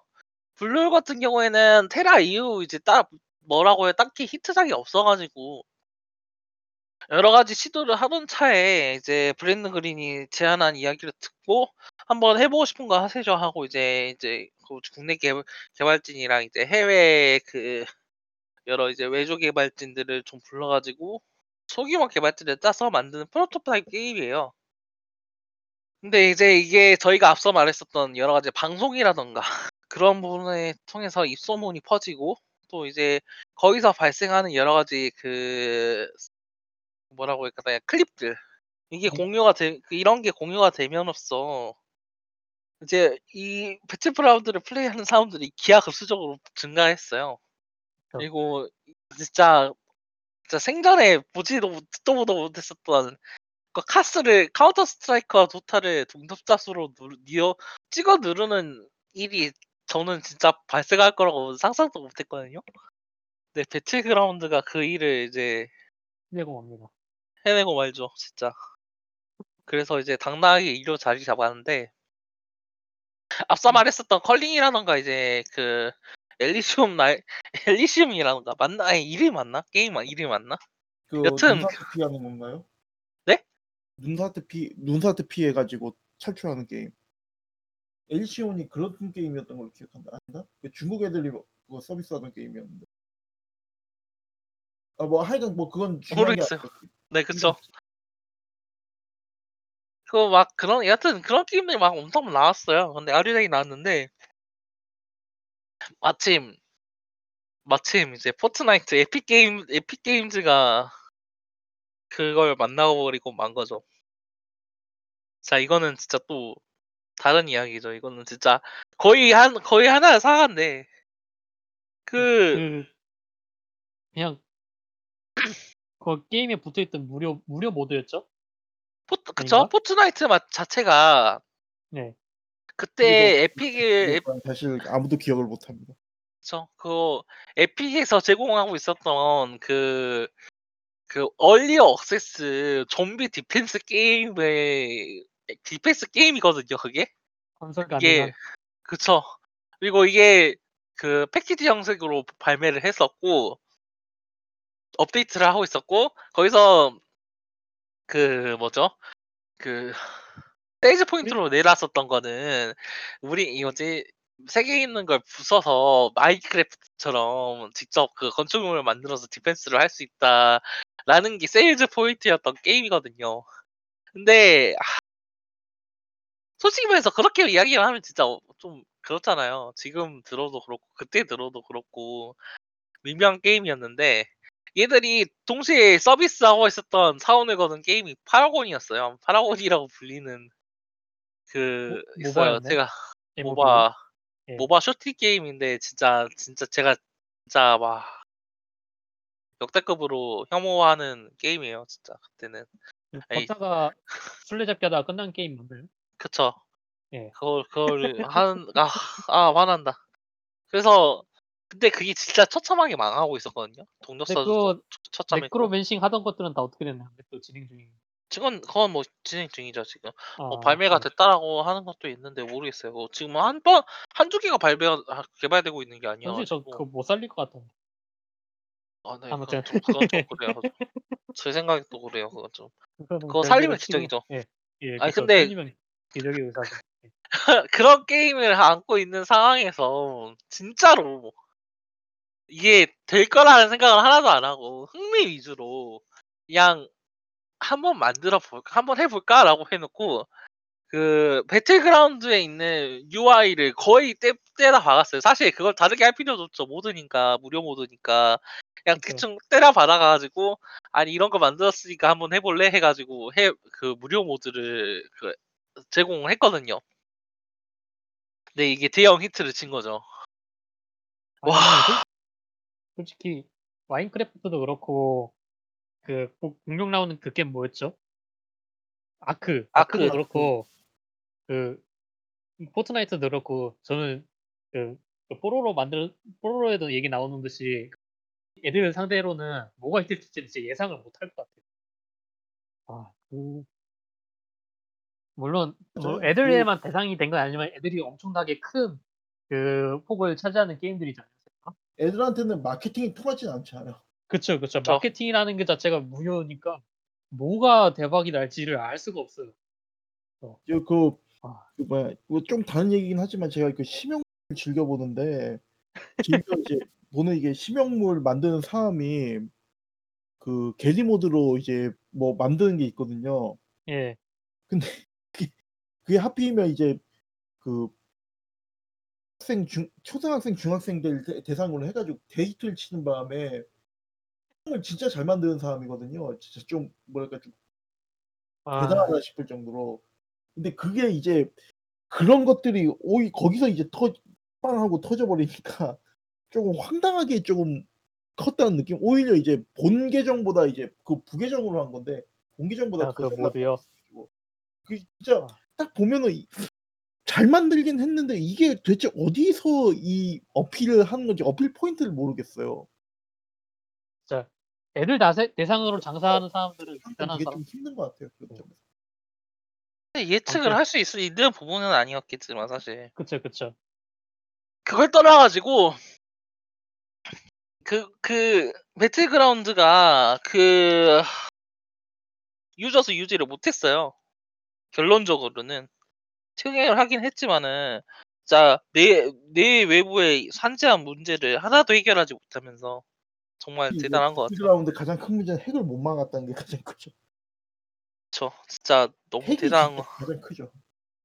핵이 크고 그 핵을 막으려는 어떤 결론적인 의지라던가 그런 이제 뭐라고 해야 될까요? 개발 운영으로서 여러 가지 표현? 사실 배틀그라운드가 그렇게 된 거는 그게 가장 큰 것 같아요. 이제 포트나이트 같은 경우에는 어쨌든 자기네들이 이제 뭔가 심혈을 기울여서 만든 리소스에다 그 위에다 얹은 거잖아요. 그렇죠. 그런 거다 보니까 이제 자체적으로 이제 기술 개발이나 뭐 이런 부분도 이제 강하게 이제 들어간 부분들이 있어서 그걸 갖다 이제 진짜 온갖 짓을 다 하면서 이제 핵을 잡으려는 시도를 하는데 애시당초 배틀그라운드는 그렇게 성공할 거라고 아무도 생각을 못 했잖아요. 그렇죠. 그런 거에 대한 문제인 것 같아요. 상업 게임으로서의 대비가 안 된 게임이었던 거죠. 그렇죠. 에픽 게임이랑 다르게.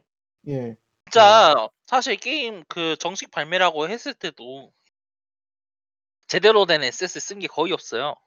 거의 다 이제 언리얼에서 제공하는 공용 SS, 마켓플레이스에서 제공하는 공용 SS를 거의 다 때려봤고, 대단한데, 사실 그냥 컨텐츠가 부족하다고 하니까 맵도 그냥 기워서 만들고, 그러다 보니까 이제 게임 자체적으로 진짜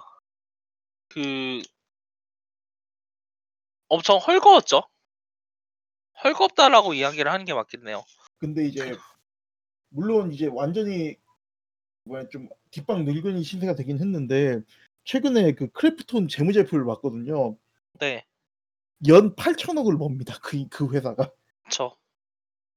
그러니까 저희는 이제 망했다 하는데 어쨌든 배틀그라운드는 비즈니스 모델이 이제 잡혀가지고 그렇죠. 굴러가고 있는 게임이에요.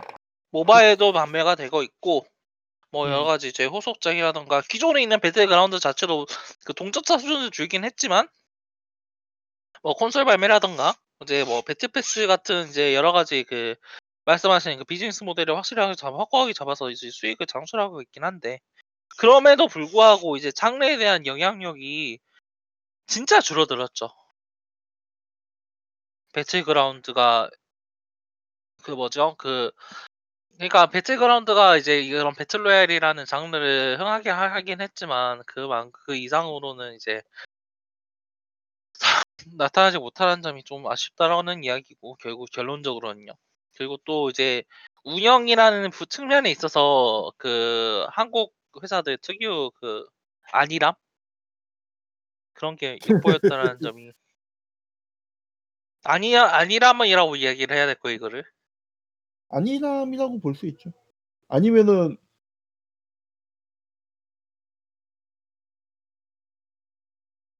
네. 아니면 여보세요? 여보세요? 예? 네. 네. 아니면까지는 들렸어요. 똥배짱이라고 말씀드렸어요. 예. 근데 진짜 모르겠어요. 할 수 있어요. 똥배짱이라고. 왜냐면은 이게 참 어메이징하다 진짜. 좀 어메이징하긴 하죠. 여튼 그래서 이제 현재 있어서는 장르 선두라고 할 수 있는 거는 포트나이트, 워존, 그리고 이제 그런 장르 변형을 이용해서 등장한 폴가이즈가 있겠죠. 거기 들어가 있긴 하죠. 그러니까 배틀로얄이라는 장르가 이번 세대에서는 진짜 완전히 새롭게 등장한 장르로서. 그렇죠. 트리플 A 게임들에서도 먹힌다라는 점을 확고하게 한 것 같아요. 이제 이런 장르 단순히 이제 한 명만 살아남는다라는 점을 이용해가지고 미니 게임들을 이용한 이제 플랫포밍 게임이죠. 폴가이즈는 그런 플랫포밍 게임에 적용한 이제 폴가이즈 같은 게임도 있고 테트리스나 마리오를 배틀로얄로 해석한 닌텐도 시도도 사실 엄청 돋보이고요. 배틀로얄 장르가 유행을 하게 된 게 사실 어떻게 보면 지난 그 몇 년 동안 그 멀티플레이 장르에서 이제 신이라고 그러니까 큰 변화라고 할 만한 그런 것들이 없었어요. 이게 어떻게 보면 그쵸? AOS가 그쪽을 담당을 한다고 얘기를 할 수도 있었는데 문제는 AOS는 이 게임 장르 자체가 이제 되게 복잡하잖아요. 맞아. 그 그것도 게임 기초가 그 되는 긴 시간 내에 이제 파밍을 해가지고 그 세트 뭐 맞추고 뭘 하고 그래야 되는 상황이다 보니까 이게 게임이 몇몇만 살아남을 수밖에 없는 구조였긴 했습니다. 죠 근데 이제 배틀로얄 같은 경우에는 되게 단순하잖아요. 100명이 아이디어. 들어가서 한 명만 승리를 한다. 근데 뭘 해도 상관이 없다. 이거인 거잖아요, 핵심은. 그쵸?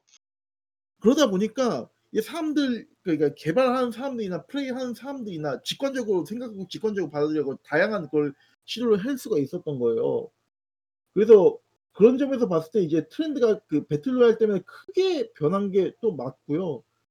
그리고 이제 이게 또 기술적인 부분도 많이 성숙했죠. 왜냐면 이제 옛날에는 그 MAG라는 게임 기억하시나요? 풀3 때 게임인데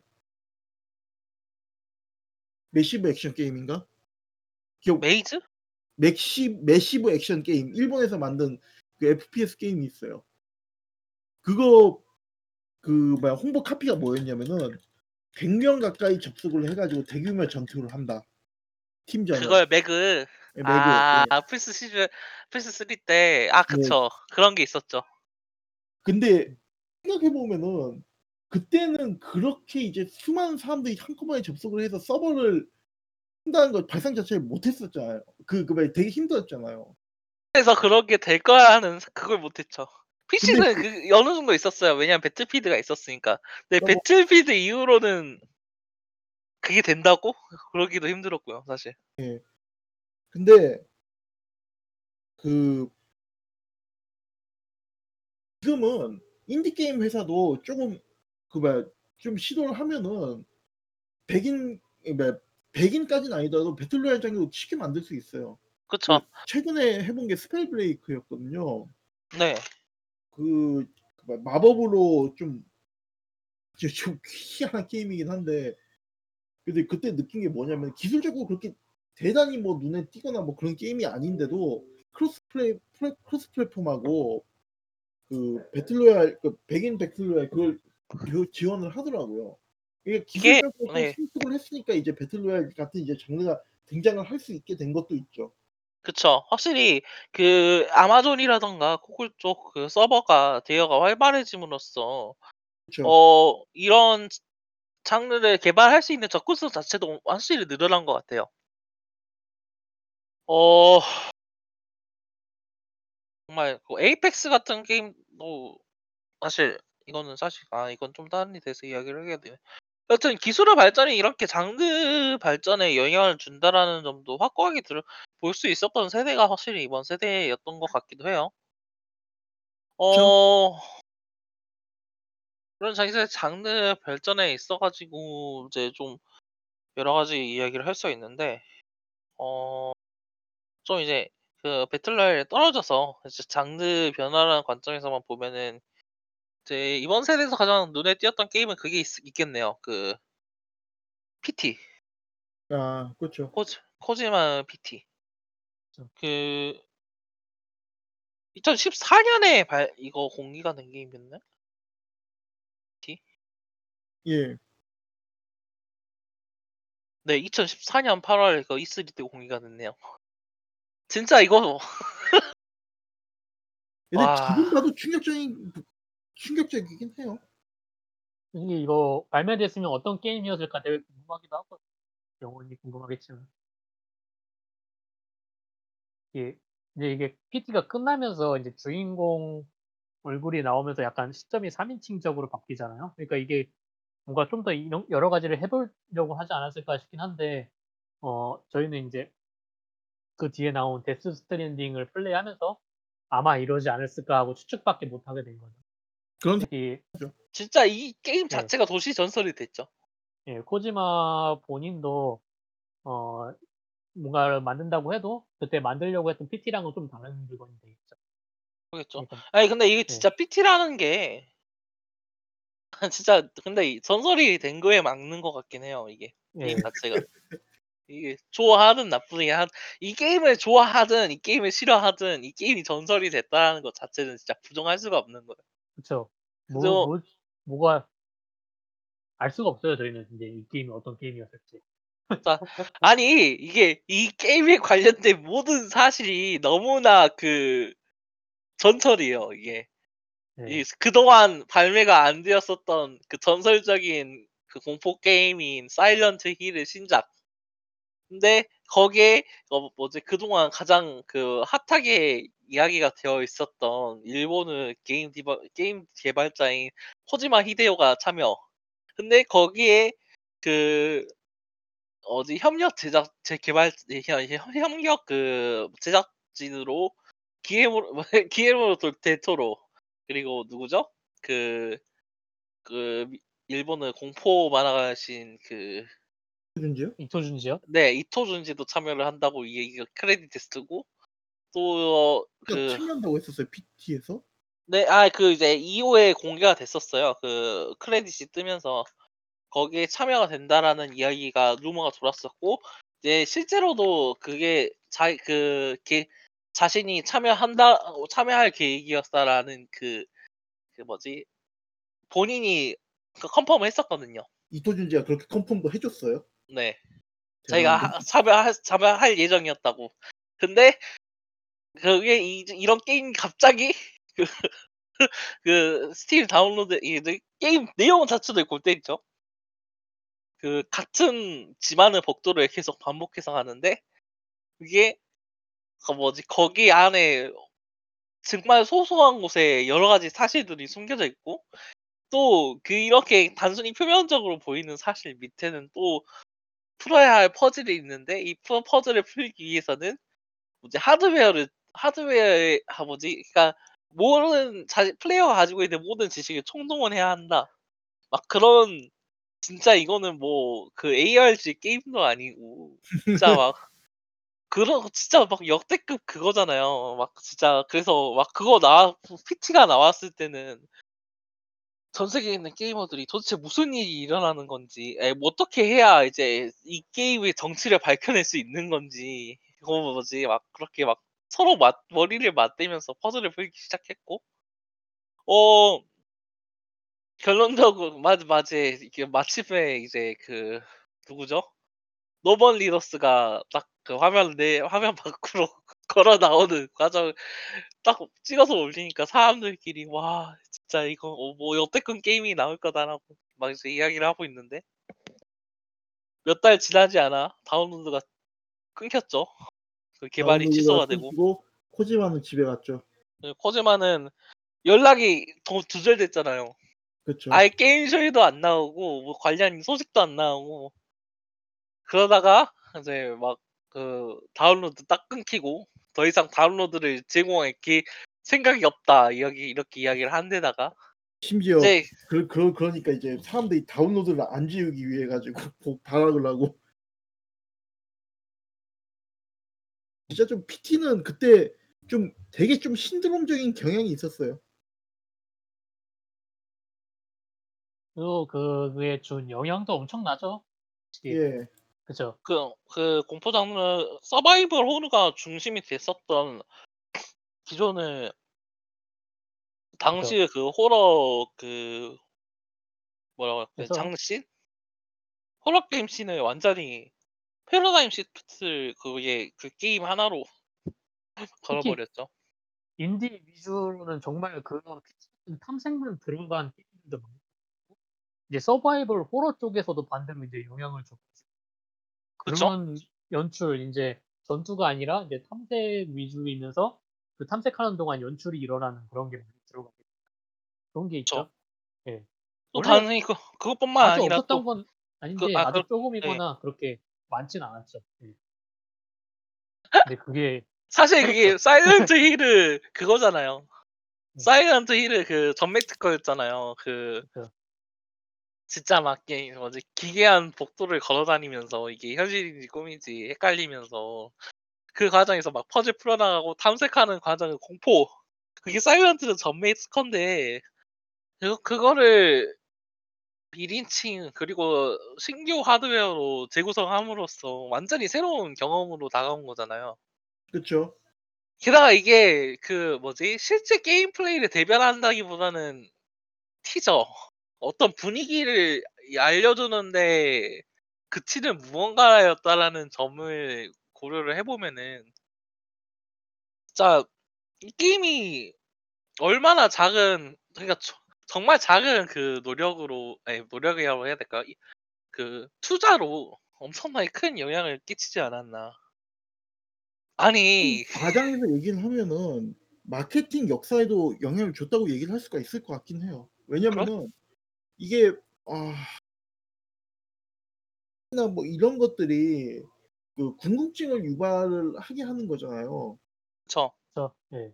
근데 이제 보통은 이미지나 이런 식인데 체험형인데 이게 그것도 전 세계 수백 명 수백 천 명이 방송 틀어놓고 그 비밀 찾겠다고 이래 그렇게 이제 덤비는 것만으로도 엄청나게 이제 노출이 됐을 거고.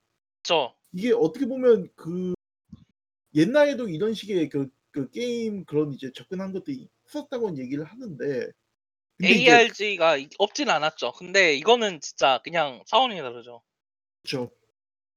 방송을 그렇게 이제 해서 이제 접근을 하는 경우는, 그러니까 이게 어떻게 보면은 아까도 얘기를 했던 그런 1인 유튜버나 뭐 그런 것들이 큰 이제 의미를 갖게 된 것도 있긴 있어요.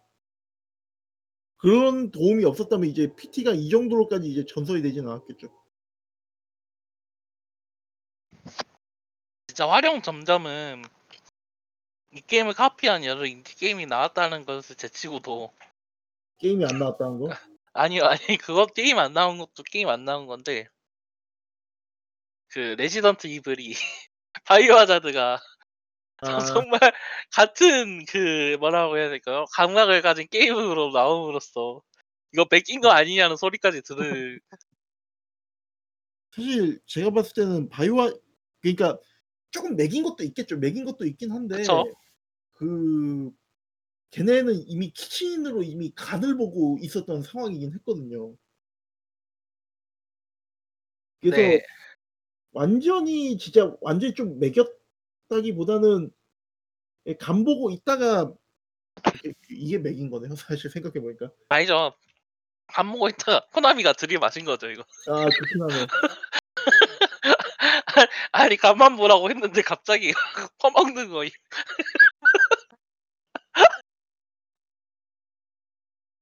아 진짜 전설. 아니 PT가 그러니까 일단은 히데오 코지마가 이렇게 이런 게임 PT를 공개하는 것 자체도 사실 여러 가지 썰이 들잖아요. 예.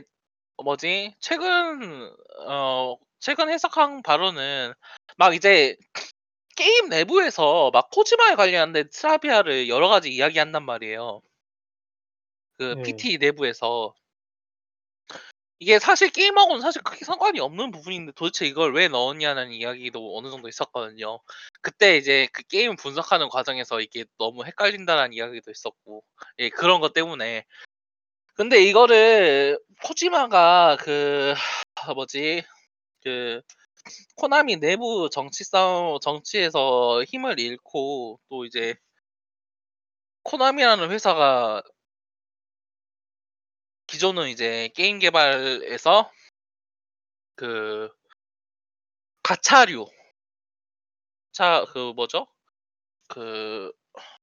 퍼즐 드라곤이었나요?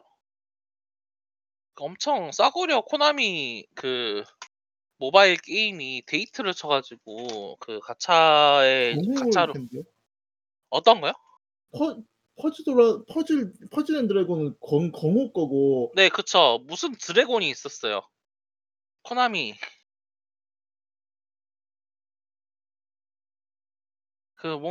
드래곤 컬렉션인가? 그래 이거다.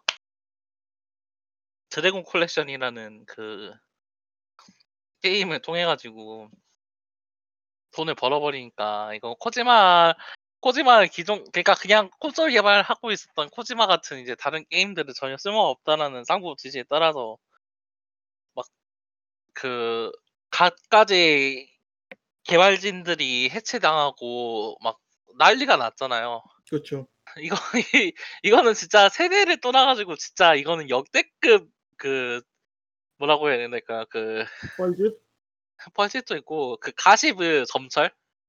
자 이거는 진짜 저희가 한 뭐지 몇 시간에 딱 그걸 잡고 파도 부족할 정도로 역대급으로 진짜 출시한. 그 사실 어떻게 보면은 네. 아 죄송해요. 그 사실 종이 한 끗 차이인 거거든요. 그쵸. 그러니까 그 당연히 기업은 그 기업 수익 활동을 해야 돼요. 그 돈을 버는 벌어야 되는데 이게 자기가 잘하는 강점이 있고 그 자기가 못하는 게 있단 말이에요. 코나미가 그렇게 이제 자기 IP를 그런 식으로 이제 걷어 차버리고 가버렸잖아요. 근데 그 후에 이제 모바일 게임에서 이제 새롭게 나온 것들이 진전이 있었냐고 얘기를 하면 우리가 절대 아니라고 얘기를 할 수가 있잖아요. 그렇죠. 그렇다고 뭐 다른 게임들이 그렇게 잘 나갔다 하기도 애매하고요. 시랑 풀파워. 그러니까 그 얘기해서 자기 핵심 역량 중 하나를 그렇게 이제 걷어차버린 셈이에요. 물론 이제 코지마가 게임을 만드는 방식이 그렇게 이제 수익성이 높다라고 얘기는 할 수는 없을 거예요. 리스크도 크고. 근데 그걸 떠나가지고 단순히 코지마만 예. 내쳐진 게 아니잖아요, 사실. 그렇죠. 그렇기도 하고. 근데 이제 그래서 대안으로 제시한 게 에브리데이 러브 플러스 에브리데이라고 하면은 발상이 문제가 있는 거죠. 그거는 그 이제 오너든 혹은 이제 그 회사를 운영하는 사람들 관점에서 보면은 엄청 이제 그 뭐지 코나미에 대해서는 사실 저희가 계속 이야기를 할 수 있는데 일단 이런 진짜 그런 전략적인 문제가 있었다라고 이제 평가를 하고 넘어갈 수 있었던 것 같아요. 그래서 이번 세대에서 가장 핫한 주시한 이야기 중 하나가 그거죠. 코나미의 몰락. 단순히 10년 만에? 10년이죠? 10년이라고 얘기를 할 수 있죠. 멀쩡하던 기업이 어떻게 게임계의 위상을 이렇게 위상이 이렇게 변할 수 있었는가. 그 이야기를 좀 이번 세대에서는 언급을 할 수 있을 것 같아요. 근데 뭐 저는 그렇게까지 놀랍지 않은 게 이게 지금 어떻게 보면 모바일 게임이 흥하면서 뭐 판단을 잘못하면은 그럴 수도 있겠다는 생각이 들거든요. 물론 그 판단이 되게 어중간했어요. 어떻게 보면은 그러니까 진짜 돈을 빼먹고 싶으면은 진짜 좀 그러니까 좀 그 진짜 악랄하게 빼먹는 그런 게임들을 만들던가 그러지도 못하고 이것도 아니고 저것도 아니고. 이게 그냥 IP를 팔아버려도 사실 저는 괜찮지 않나 그 생각을 하거든요. 그러면은 이 정도까지는 욕먹진 않았을 거예요. 근데 뭐 이거는 뭐 돈을 벌고 싶은 건지. 그래서 이게 어떻게 보면은 그 코나미도 그렇고 이게 사실 그 스퀘어 에닉스도 조금 그런 영향선에 있긴 있거든요. 왜냐면은 그거 그 뭐냐 그 마블 어벤져스나 이제 스퀘어 에닉스에서 나왔던 게임들 몇 개 이제 대형인 것들 좀 삽질한 것들 좀 있잖아요. 그렇죠. 그것들이 어떻게 보면은 그 이제 자기네들 게임에 대해 가지고 게임 산업에 있어 가지고 좀 이제 삽질을 한 것들이 아닌가. 심지어는 그거 툼레이더 그 판매량 높게 잡은 거. 그 메타크리틱 이 정도 나온 게 야 판매량 그 정도 더 높게 잡으면 되지 않을까 뭐 이런 식으로 접근했다고 한 거. 그거 700만 장 판매할 거라고 예측했는데 300만 장 팔려가지고 실망했다는 그 뉴스 말하자면 맞아요. 그러니까 와. 이게 과도기다 보니까 게임 회사에서도 삽질하는 것도 이제 큰 거예요. 그래서 그게 어떻게 보면은 그 코지마 건도 그렇고 이제 뭐 내부적으로 무슨 정치적 알력이 있었는지는 저희가 모릅니다만 근데 이제 중요한 거는 이게 그런 거에서 이제 판단을 그냥 삽진을 그냥 거하게 푸니까 결국 이제 결론이 그렇게 된 거죠. 이게 그래서 그렇게 보면은 사실 좀 센세이션하다기보다는 이제 전환 시기에 있어가지고 있을 법한 일이라고도 볼 수가 있을 것 같긴 해요. 아니, 그 규모가 규모 문제가 어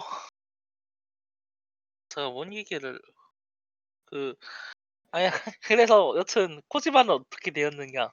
잘 먹고 잘 살죠 지금? 재밌게 아 이게 웃긴 게 또 이러면 안 되는데 스스로 밈이 된 거인 사람이다. 그쵸? 코나미에 의해서 스시로 밈으로 화해버린 진짜 그 코지마 프로덕션 아 이것도 골 때려요. 그 이제 진짜 막그 아무것도 없이 내쫓겨난 거잖아요 거의. 그렇진 않아요. 거의 게임 개발부 부서를 그냥 전체를 들고 튄 것 같던데. 데려갔죠. 아니 그러니까 그 나온 상황 직후에는 그 혼자는 아니었어요. 그제 그 거기서 회사를 차리고 두 명이서 있는데 거기에 합류하기 위해서 전부 다 뛰쳐나온 걸로 알고 있는데 제가. 근데 아마 아. 그 전에 미리 얘기가 되지 않았을까요? 저는 그러니까 그 얘기 그렇겠긴 하겠죠. 근데 이거 아니, 좀 각이 있으니까 나온 것도 있겠죠 어느 정도. 아니 몰라요. 그 선배 코지마니까 그거 뭐냐 인스타그램 사진 보고 아 다 여기 가자고 하면서 사원들 다 뛰쳐나가려고 할 수도 있을 것 같고. 그건 있을 거예요. 그 게임 개발 그거 이제 어떻게 보면 회사에서 되게 전설적인 사람이 있는데 그 사람이 그 회사 이제 분위기도 되게 뒤숭숭하고 그렇고 그 사람이 이제 그렇게 해서 이제 나갔다라고 하면은 같이 움직이는 솔직히 저도 남은 사람이 야 내기솔 서바이벌에 우리의 사운을 건다 이러면 나올 것 같아요. 그러면은 그렇게 해서 나갈 사람들 많죠. 그쵸? 그쵸. 아니 내 매기솔은 코지마 나간 상황에서 결정돼도 안 됐을 거라고 생각하는. 아니 근데 아니 그건 또아딴 얘기 좀 이따 이야기를 하는 거고. 아니 근데 일단은 그 그러긴 해요. 부지를 딱히 정하고 나간 것도 아니고 한 건데 나가니까 코지마니까 막 부동산을 대여해줬고 막 이거 저희 빌딩 쓰십시오 하고 약간 코지마니까 그건 막 좀 오고 이건 사실 과이, 좀 과장이 있긴 할 것 같아요. 그쵸? 이거는 거의 농담이나 루머에 가깝다고 보긴 합니다만 이게 그 코지마라는 이름값 때문에 그 일이 잘 풀린 것 자체도 어느 정도 있잖아요. 여러 가지 그 특히 그 해외의 수많은 그 개발사들을 돌아다니면서 이제 여러 가지 그 견학도 하고 서로 이제 그 이야기로 나누면서 여러 가지 그 뭐라고 해야 될까요? 그 정보라던가 배우 그런 거를 이제 교류할 수도 있었고 특히 그 호라이즌 제로던 만든 그 누구죠? 게릴라. 네, 게릴라 같은 경우에는 엔진 아예 통째로 빌려줬잖아요. 그런 그렇죠. 거를 생각을 약간 해보면은 네, 소니가 그거는 좀 접선을 해준 게 있죠. 그쵸? 소니가 예. 그걸 해준 게 해준 게 크죠. 그래도 예. 그런 게 이제 그게 뭐 그냥 보통 개발자였으면은 사실 그런 게 쉽진 않잖아요. 그런 그렇죠. 걸 고려를 해보면은 진짜 그 진짜 코지마는 그 밈이 되어버려서 그렇게 해서 뭐지 그 매년 1년에 한 번씩 그 미스터리 그 트레일러를 개봉하다가 마침내는 이제 매주 믿게 쓴 펜질할 수 있는 워킹 시뮬레이터를 만들었는데 이게 또 매년 뒤 지금 2020년을 너무 정확하게 묘사하는 그런 그게 또 있어가지고 여튼 역대급이죠. 뭐야 네. 우보이츠맨들이랑 쿠팡맨들. 그쵸. 예. 딱 그거죠. 아무도 알아주지 않지만 그 뭐지 이 시대의 가장 중요한 이들. 제가 딱 그 취직 활동할 때가 코지마 스튜디오 생겼을 텐데 되게 허들이 높았어요. 그 그쵸. 대학교 신졸이어도 실질적인 제작 능력이 있는 사람 정도 있었고, 그 구직 요건에 그러니까 실질적으로 엔진을 써서 게임을 만들어 본 경험이 있는 사람. 그 정도일 정도로 좀 약간 허들이 높았어요. 그러니까 포트폴리오에 실제로 플레이 가능한 게임이 들어있어야 됐던 예. 그 네. 학생 수준에 그게 마련돼 있기 어중간하게 막 게임을 전문적으로 다루는 그런 전문 학교나 아니면은 뭐 학과가 아니고서야 있기가 힘들긴 하죠. 요즘은 좀 많을지 모르겠는데 제 당시에는 이제 그런 사람들이 이제 조금씩 생겨나기 시작하던 때라서 그거는 되게 허들이 높은 수준이었던 것 같아요. 그걸 예. 사실 근데 그런 걸 고려를 해봐도 그런 걸 떠나가지고 코디프로 자체가 좀 진짜 2020 그러니까 뭐지 플레이스테이션 4 세대를 그 7세 콘솔 7세대를 이야기할 때는 무시하기 힘든 역사가 아닌가 역사가 되었다고 저는 좀 그렇게 봐요. 근데 잠깐만요. 그 플레이스테이션 4가요. 네. 그 8세대라고 뜨는데 7세대인. 아 8세대인가요? 8세대. 8세대인가요? 왜 예. 내가 7세대로 알고 있었지? 8세대 저도 뭐 어떻게 해서 8세대인지 모르는데 아무튼 잉글리시 위키에 8세대라고 하니까 8세대라고 합시다. 네. 8세대 그 얘기하면서 기준으로는 그쵸. 확실히 그 뭐라고 해야 될까요? 마무리에 어울리는 게임. 아니요, 아니 그게 아니라 그 8세대 이야기를 했을 때 빠지고 빼놓고 이야기할 수 없는 그런 존재가 되었다라고 이야기를 할 수 해야 된다고 좀 그렇게 봐야 될 것 같아요. 그렇죠. 되게 드라마틱하죠. 그 일련의 사건 진행 자체가. 그렇죠. 네. 그 결과물도 그렇고. 네. 어. 2020년에 또 이야기할 만한 게. 아 그래요. 그 장르의 발전에 대해서 좀 더 이야기를 해보죠. 진짜 이런 아까 말씀드렸다시피 배틀로얄 같은 새로운 장르가 등장하기로 하고 하드웨어 그 힘에 업으로서 여러 가지 장르가 발전하기로 했는데 이번 세대에서는 FPS 발전도 꼭 이야기를 해봐야 될 것 같아요. 이제 플레이스테이션 3세대 그러니까 그 아까 말씀하신 그 기준으로는 7세대 7세대 콘솔들에서는 가장 두드러져서 나타났었던 게 콜 오브 듀티죠.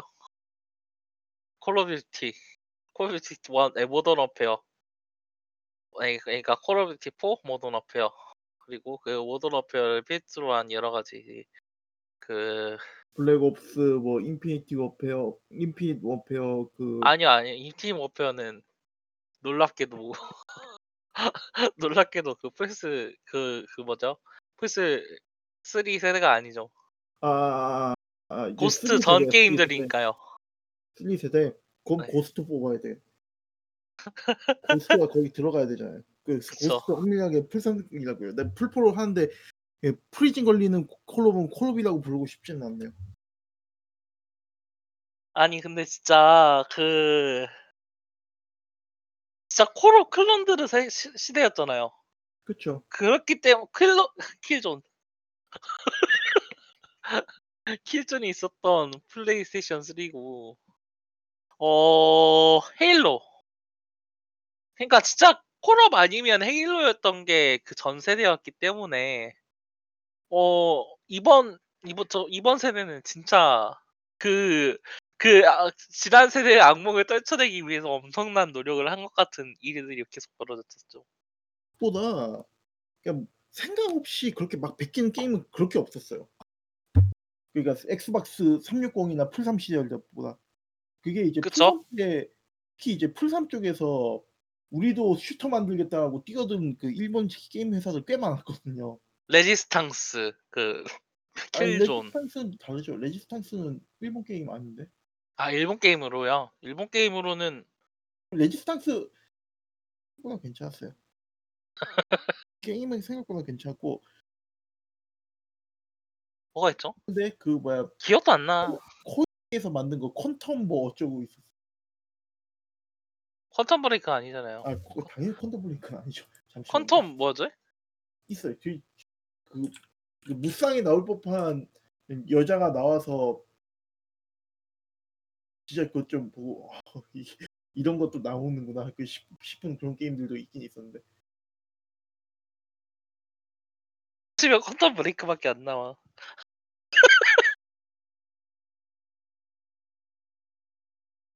아니 막 근데 퀀텀 에러? 아니네. 아니 뭐 여튼 진짜 근데 뭐 하여간 진짜 그런 비슷한 게 게임이 많았어요. 예. 그 아니 퍼즐로 따지면은 플스 그때 그 시절에 뭐 나은 다른 게 있다고 하지만은 솔직히 말해서 그냥 슈팅 안으로 한정만 해도 사실 엄청나게 폭이 좁았었던 시절이잖아요. 예. 근데 이번 세대는 달랐죠. 울펜슈타인 뉴오더 그걸 시도로 서두로 해가지고 와 진짜 이번 세대는 역대급이었던 것 같아요.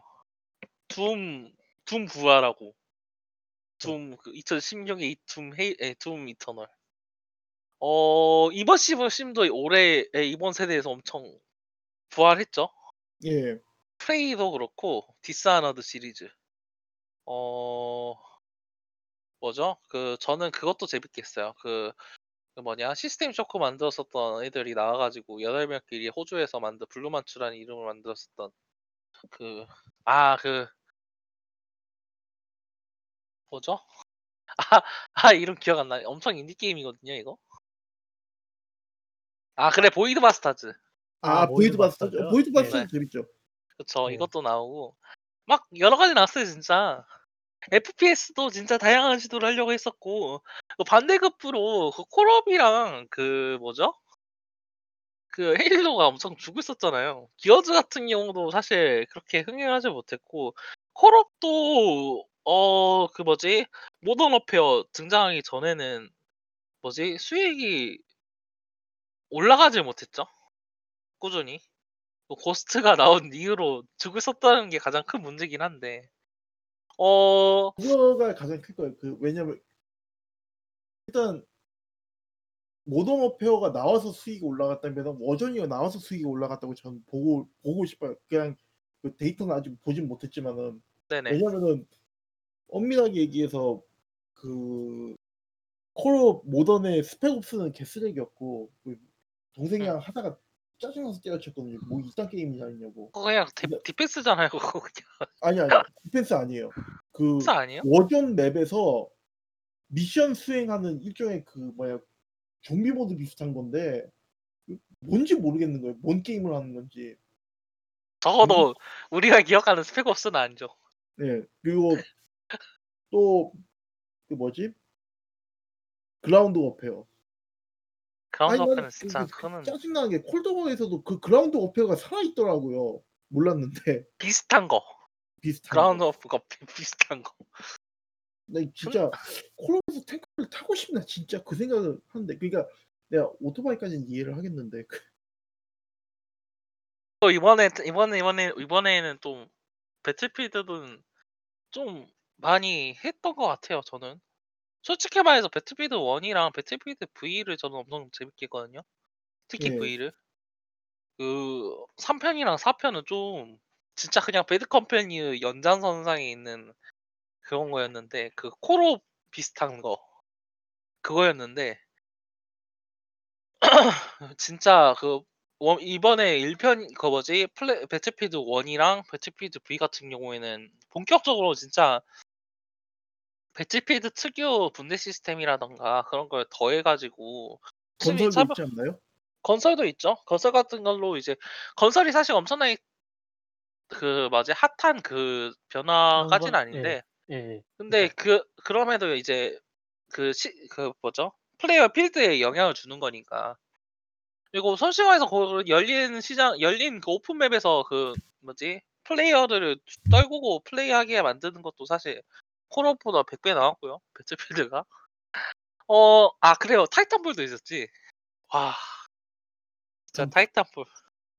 근데 어떻게 보면은 콜옵식 게임에 이제 콜옵식 이제 게임을 더 이상 이제 벤치마킹할 필요가 없다. 장르적으로 이제 변화할 수 있다는 걸 갖다 보여준 게임이고 싱글플레이는 저는 그렇게 감명 깊진 않았는데 되게 디테일한 사람들도 꽤 많아요. 그렇죠.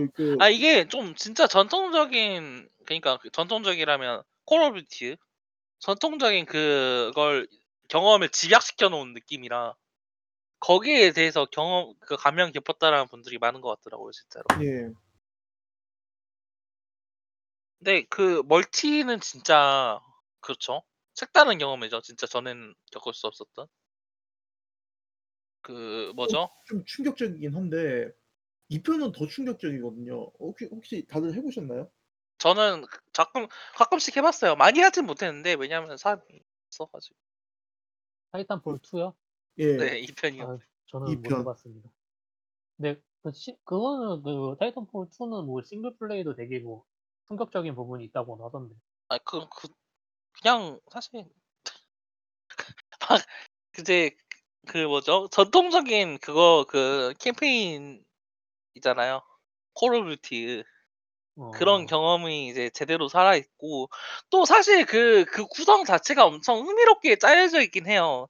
짧긴 한데 그 캠페인 하나하나마다 뭔가 독특하고 즐길만한 거리가 있거든요. 그게 그 예를 들어가지고 그 싱귤래리티처럼 이제 과거하고 현재 왔다 갔다 하면서 이제 예예예 그 풀어야 부분. 되는 것들도 있고 그러다 보니까 그런 좀 흥미로운 게임이긴 했어요. 예 싱글로는 근데 멀티는 미쳤어요, 솔직히 얘기해서. 그 콜옵식 이제 킬스트릭이 진짜 게임 그 멀티플레이에서 데스매치나 이런 거 기반하는 그 게임에 많은 영향을 미치긴 했어요. 그러니까 이제 내가 잘하면 잘할수록 보상을 얻는다 이런 구조에 대해 가지고 이제 그렇게 이제 게임을 이렇게 재해석한 걸 셈이거든요. 근데 그 타이탄폴 같은 경우에는 1편에 어땠냐면은 1편 멀티는 기본적으로 이제 타이탄이 그 킬스트릭이라고 생각을 하면 돼요. 근데 이제 타이탄을 불러낸다고 모든 게임이 해결이 되는 게 아니고 맵이 두 개의 층위가 있거든요. 첫 번째는 그냥 이제 일반적으로 그 파일럿이 돌아다니는 맵이고 하나는 타이탄이 돌아다니는 맵이에요. 그래서 이제 타이탄이 이제 떨어지면은 맵이 그러니까 이게 새로운 맵이 그 위에 생긴다고 보면 돼요. 근데 이제 타이탄이 이제 막 학살을 당하고 돌아다녀도 파일럿은 이제 돌아다니면서 이제 타이탄을 이제 잡거나 하는 그 할 수가 있거든요. 왜냐 몸집이 자꾸 날렵하니까 그걸 금방 타이탄이 잡을 수가 없어요. 근데 저 그거가 이 두 개가 이제 층위가 분리돼서 서로 이제 견제를 하면서 밸런스를 맞추는데 그게 이제 어떻게 보면 이제 킬스트릭 같은 경우에는 모던 워페어나 이제 콜옵시 킬스트릭 같은 경우에는 이제 킬을 쌓아서 이제 킬스트릭 얻는 건 좋은데 내가 말리면은 망하는 그게 있거든요. 그리고 이제 저 내가 회복이 불가능 게임 흐름을 이제 내 쪽으로 우리 팀 쪽으로 끌고 오기 힘든 부분들도 있고 이게 어떻게 보면 고질적인 문제긴 한데 근데 근데 이게 이제 너무 특화돼 있죠, 진짜. 그렇죠. 근데 타이탄폴에선 그렇지 않아요. 타이탄폴은 어쨌든 간에 이제 지고 있어도 내가 어쨌든 그 타이탄은 불러낼 수 있고 내가 타이탄이 없더라도 내가 이제 싸울 수 있는 방법이 있으니까 그런 부분들이 또 이제 괜찮은 거고 그리고 무엇보다 저도 마치 내가 이긴 것 같이 그 연출을 해주는 또그팬 서비스도 저 있어요. 그 왜냐면 그 뭐지 그 마지막에 탈출하는 거. 탈출선 오면은 탈출선 타고 도망가는 건데 그것도 더 웃긴 게 뭐냐면은 탈출선 와서 탈출했다고 안심을 할 수 있는 게 아니고 탈출선에서 떨굴 수 있으니까 타이탄으로 타이탄 세대가 모여가지고 탈출해서 떨고 가지고 다 같이 그 뭐야 저 세상 뭐야 전광판 보내보이는 일도 있고 그래요.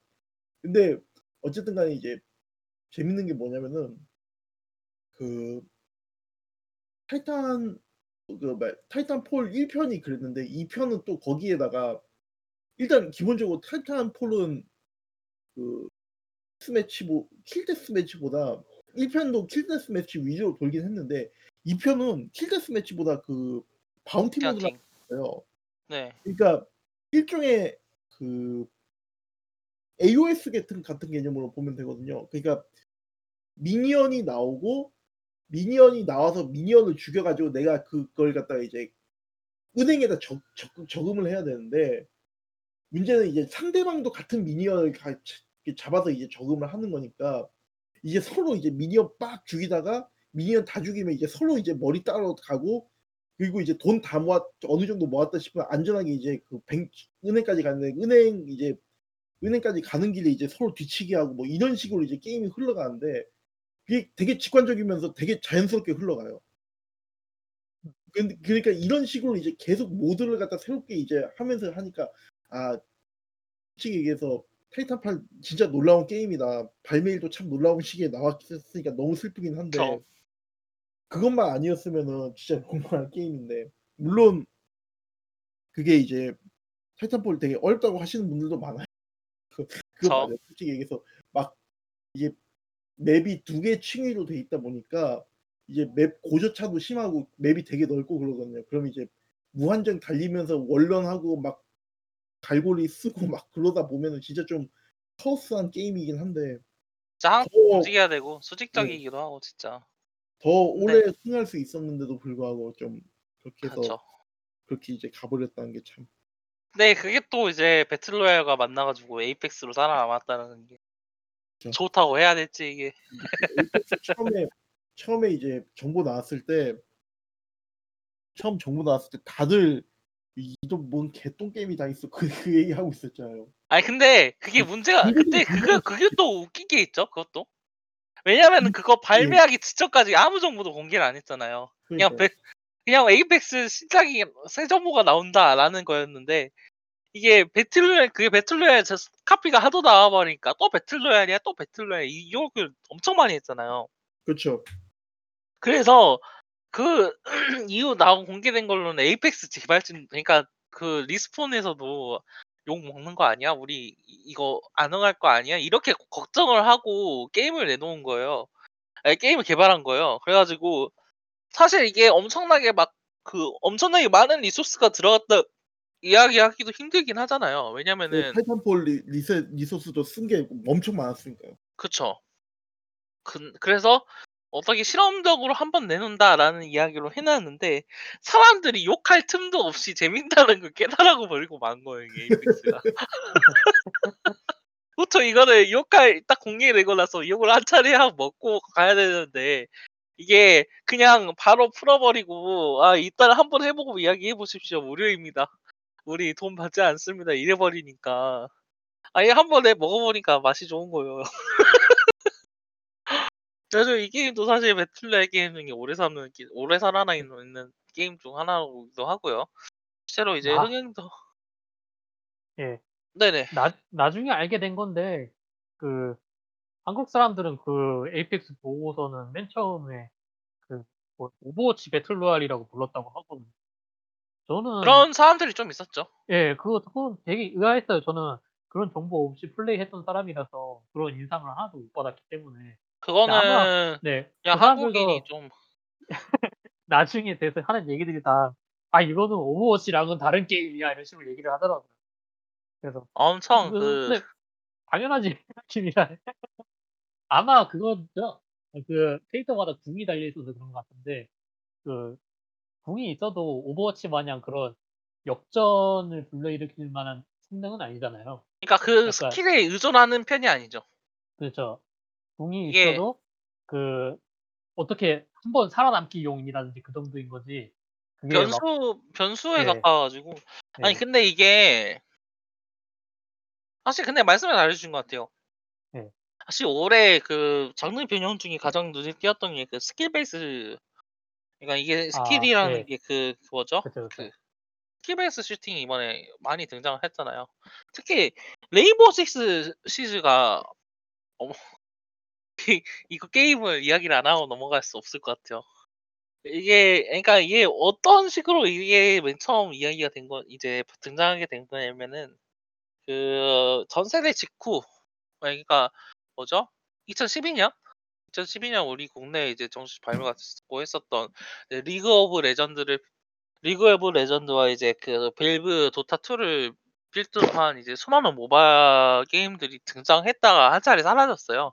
지금 기준으로는 뭐 이제 그렇게 살아있는 게임이 많이 있진 않은데, 이 게임들에서 독특하게 나타났었던 특징이 뭐냐면, 그 각각의 캐릭터가 있고, 이 캐릭터가 각각의 능력을 가지고 있어서 전장에서 어떤 변수로 작용할 수 있었다, 변수를 보여줄 수 있다라는 게 이런 이제 모바 게임들의 특징이거든요.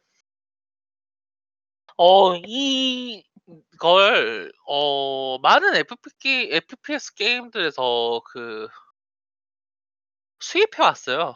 수입이라고 해야 되는 게 맞죠? 그 장르에 적용을 시켰고, 이게 가장 처음 등장했었던 게 제가 기억하기로는 팔라딘이 있겠네요. 근데 그건 팔라딘은 사실 그거는 모바 게임이니까 그냥 뭐죠? 잠깐만요. 그냥 이제 그 기존 슈터 그걸로 따지면은 레인보우 식스 시즈가 가장 맨 처음에 눈에 띄는 게임이 아니었나 싶어요. 2015년 4월에 발매된 이 게임은 이제 기존에 있었던 레인보우 식스 시리즈와는 이제 좀 많이 다른 모습을 보여주는 게임이죠.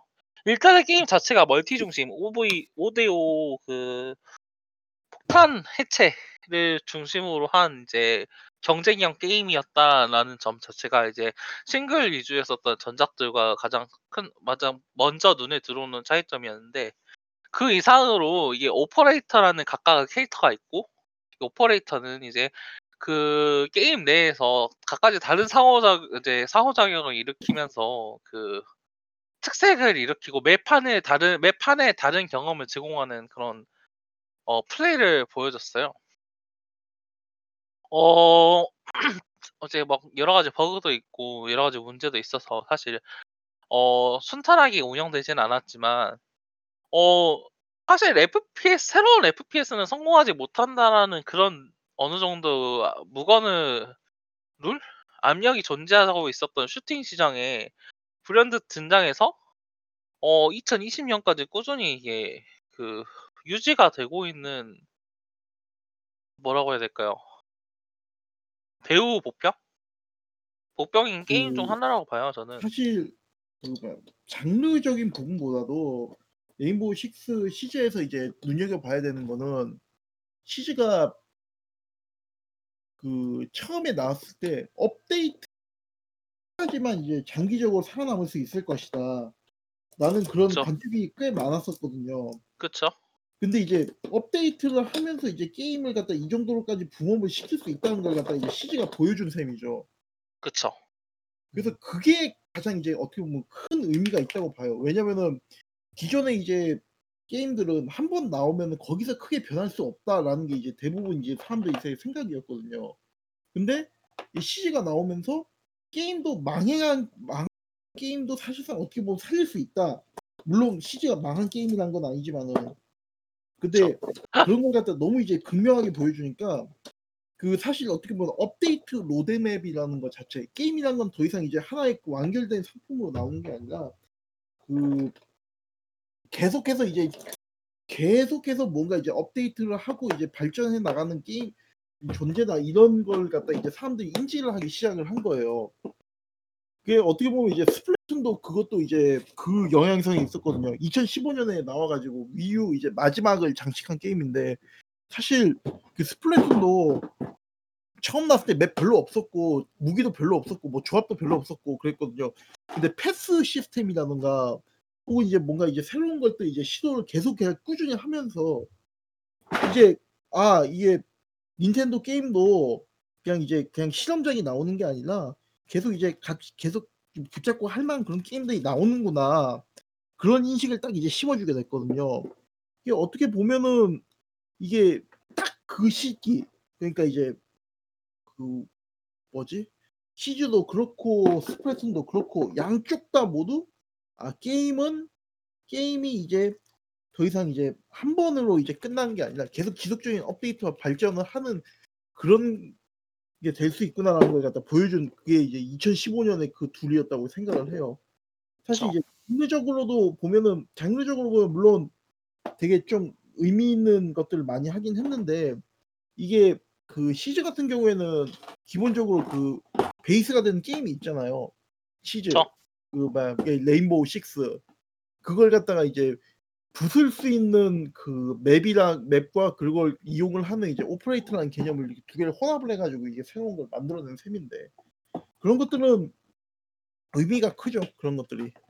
근데 걔네들은 이제 전통을 이제 재해석을 한 거기 때문에, 사실 어떻게 보면은 요번 세대에서 또 두드러지는 것들이 뭐냐면은 새로운 게임들이라고 생각을 했던 것들이 생각보다 이제 옛날 전통을 갖다 재해석한 것들이 많았단 말이에요. 저. 특히 둠.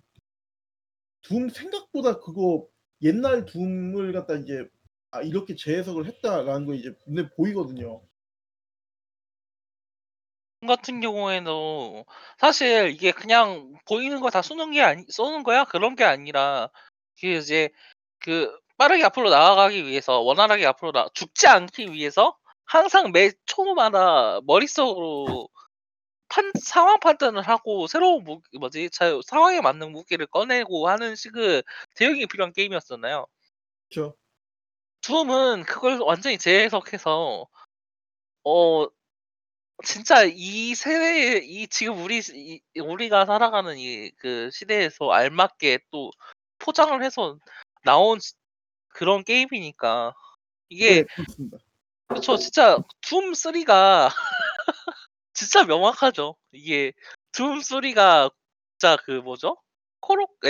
서바이벌 호러 느낌이었잖아요. 그거는 그거하고 네. 비교하면은 이 FPS라는 장르, 그러니까 고전의 재해석이라는 게 얼마나 두드러져 보였는지 알려주는 게임이라고 이제 둠은 또 이야기를 할 수가 있겠죠. 이 세대가 확실히 그랬다고 이야기를 할 수도 있겠고요. 예, 다크 소울 3? 이것도 이번 세대에 나와가지고 엄청나게 히트를 했잖아요. 블러드본이라던가. 그렇게 따지면 이제 블러드본도 있네요. 그쵸, 블러드본도 있고 그 세키로도 사실. 이번 세대 그거죠. 그렇죠. 이번 세대에서 그 프롬 소프트웨어 그 뭐라고 해야 될까요? 엄청난 모습? 그 당당한 일본 게임 미래? 아니, 사실 이건 반전 농담이긴 합니다만. 여튼 그 이번 세대에서 엄청나게 이제 강하게 들어서 이게 농담이라고 해도 그게 좀 뼈가 있는 게. 그 전까지 이제 일본 게임들이 상당히 그게 좀 뭐랄까 좀 방향성이 없었던 건 사실이었어요. 그래가지고 헤맸던 시기가 이제 풀3 때 이제 한창 이제 북미 시장 커지면서 북미 시장 파일을 먹어야 되는데 그걸 못 먹으니까 이상한 삽질하는 게임들 많이 만들었었거든요. 뭐 데드라이징 3편 3편이야 3편 그리고 그거 예. 그 바이오하자드 5편 6편 아니요 5편 6편보다는 오퍼레이션 라쿤 시티를 갖다 얘기를 하는 게 더 이제 명확할 거예요. 아 그렇겠네요. 5편 6편은 솔직히 얘기해서 좀 괴작이고 그거는 그러니까 너무 많은 걸 떼어 넘어가서 이상해진 게임인 것 같고. 네가 뭘 좋아하는지 정말 모르겠어. 원래 그런 게임이었어라고 생각을 하면은 좀 마음이 편해지는 부분들이 있어요. 그러긴 하네요. 아니 근데 그래서, 진짜 6편은 네가 뭘 좋아하는지 정말 모르겠어요 가지고. 아니 그런 부분들이 있긴 한데 근데 이제 홈이 네 일본 게임 자존심을 확 올려준 건 사실이에요. 그리고 우리는 이제 미국 애들 따라가는 게 아니야. 미국 애들 그 규모에 맞춰서 하는 게 아니야. 우리가 잘하는 걸 하면 된다라는 그런 이제 자신감을 가지고 이제 게임을 만들기 시작하니까 일본 게임들이 더 나은 것들이 많이 나오기도 했었거든요. 어느 시점에서는. 그렇죠. 오히려 이제 미국 애들 그러니까 북미 쪽 게임들이 오히려 이제 트리플 A라는 그 이제 그 문법에 갇혀가지고 되게 좀 그런 게임들을 많이 낸 적이 있었던 것도 있었는데 근데 일본은 꾸준히 이제 자기 갈 길을 가니까 괜찮은 게임들이 많아요. 예, 풀상 때 삽질하던 거 생각하면 훨씬 나아진 거예요. 진짜 맞아 있어. 개샹마이로나 뭐 속히 말하면은 그렇게 나가서 완전히 흥행한 게 니어 오토마타잖아요. 그렇죠. 진짜 하고 싶은 거 다 해가지고. 그거 좀 개샹마이웨이인 것 같아요. 그거는 근데 그 사람은 일본의 문제가 아니고 그 요코타는 그냥 개샹마이웨이예요. 그냥. 그 사람은 북미에 가도 그냥 슈팅 게임 만들고 있을 사람이라 가지고 그렇게 놀랍진 않아요. 아니 그러긴 한데, 아니 그런가 동시에 이제 플래티넘도 멱살을 잡고 그걸 또 자기만의 그걸 테이스트로 살려냈잖아요. 그래서 그렇죠. 플래티넘이 사실 그 베요네타라는 게 흥행을 하고 핫하긴 했어도 사실 이번 세비에서는 그렇게 빛을 발하지 못했잖아요. 왜냐면은 신작이 나오지도 못하고 하니까. 베요네타 음, 2 있었어요. 2가 위 UA로 나오지 않았나요? 그쵸? 아, 별로 나왔어요. 이게 좀 밤새. 애매하죠. 예. 근데 그래서 좀 이 베요네타 3가 나왔어야 됐었는데 지금 이게 지금 그쵸. 뭐 시기가 시기라서 뭐 지금 아예 감감이 손을 못 대고 있는 것 같던데 보니까. 하여튼 뭐 2014년에 나오긴 했는데 그러니까 이제 개발은 계속 하고 있는데 네. 상황이 어떻게 되는지 지금 파악을 못 하겠어요. 그러니까 뭐 전혀 얘기도 없고 뭐 그러다 보니까 여튼 근데 플래티넘 게임즈도 그 니어를 통해 가지고 우리가 어떤 그런 거 게임 회사라는 걸 확실하게 한 것 같아요. 이제 그 후속작으로 뭐죠? 그 아스트랄 링크 맞죠? 아스트라 체인 아스트랄 체인네. 아스트랄 체인도 내놓음으로써 이제 정체성을 확고히 고친 것 같고. 확실히 닌텐도가 올해 엄청 핫했죠. 이번 세대에서. 이게 그러니까 그 아무도 가지 않는 길을 가가지고 그것 때문에 이제 핫한 것도 있고 저 그리고 그 이제 처음에는 할 게임이 없었는데 그 할 게임이 없는 걸 젤다가 이제 이슈 메이킹 해주면서 그 캐리하는 부분도 커요. 닌텐도 스위치라는 그 플랫폼을요. 예. 그러니까 그 한때 되게 유명했었던 게 초반에 젤다가 닌텐도 스위치보다 더 많이 팔렸다는 얘기도 있었어요. 그게 가능한 건가 싶긴 한데 실제 데이터로는 그랬다고 판매된 개수를 세보면 젤다가 이제 닌텐도 스위치 깔린 것보다 더 많이 팔렸다. 빨리지. 예. 아니 근데 닌텐 그저어 브레스 오브 더 와일드 야생의 손길이라도 이야기하는 젤다 신작이라던가 이게 닌텐도 스위치가 사실 닌텐도 자가 발매한 게임이 많진 않아요. 스위치로 내놓은 게 사실 그 이제 2019년, 2020년 근래 들어가지고 이제 여러 가지 게임들을 내놓은 건데 2018년에는 진짜 낼 게 없어가지고 그 뭐냐 다이렉트에서도 그냥 그것만 했잖아요. 인디 그거 보여주고 거의 끝이 됐잖아요. 그 처음 나왔을 때요.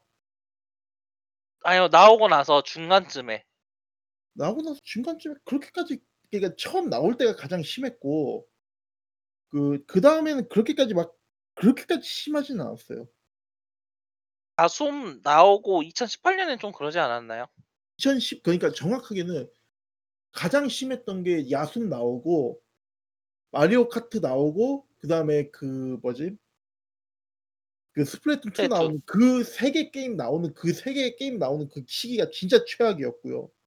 진짜 왜냐면은 그 뭐야 인디 게임도 없었어요 그때는 저 인디 인디 게임도 게임도 없었던 시절이었고 그러고 난 다음에 마리오 오디세이 나오고 제노블 2 나오면서 이제 좀 숨통 트여가지고 그 다음에부터 조금씩 이게 다른 게임들이 나오기 시작을 했거든요. 그쵸. 닌텐도 기준으로 보면은 뭐 말씀하신 대로 그 한 출시 후 그 다음 해가 좀 고비였을 수도 있었을 것 같긴 한데 근데 생각대로 첫 해 제외하고는 그렇게까지 게임이 고비였다는 그런 느낌은 없었어요. 이제 뭐 평가라던가 이게 그 뭐죠? 닌텐도가 내놓은 게 확실히 그 진짜 자기들 하고 싶은 걸 하고 또 옛날에 있는 걸 재해석하는 느낌도 컸는데 그게 진짜 세계적으로 먹혔다라는 게 진짜 이번 세대에서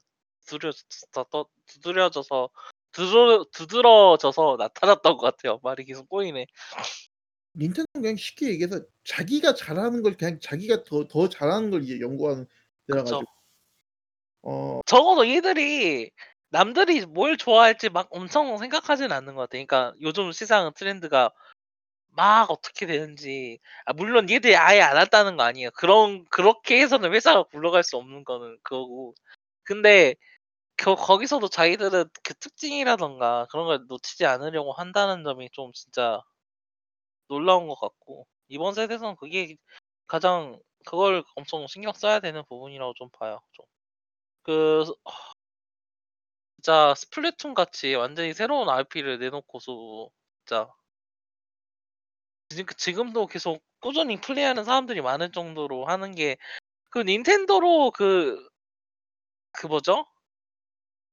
그 온라인 멀티플레이어가 살아있는 게임이면 안 되잖아요. 아니 닌텐도가 안 만들잖아요 그런 거를 보통. 근데 그걸 만들어냈다라는 게 엄청나게 저 재밌지 않나요지 흥미로운 사실이 아닌가 싶기도 하고. 사실 스플래툰이라는 그 게임 자체도 엄청 장르적으로도 색다르죠. 그 나와바리 배틀이라는 그 시스템 자체가 이제 스플래툰은 지금 5년이 지났는데도 물론 이제 스플래툰 2도 나오긴 했지만 스플래툰 2도 엄밀하게 해서 스플래툰 1하고 또 동일한 게임이니까. 근데 이제 스플래툰 2도 엄밀하게 얘기를 하면은 제가 좀 자신 있게 얘기를 할 수 있는데 장르 관점에서 보면 거의 한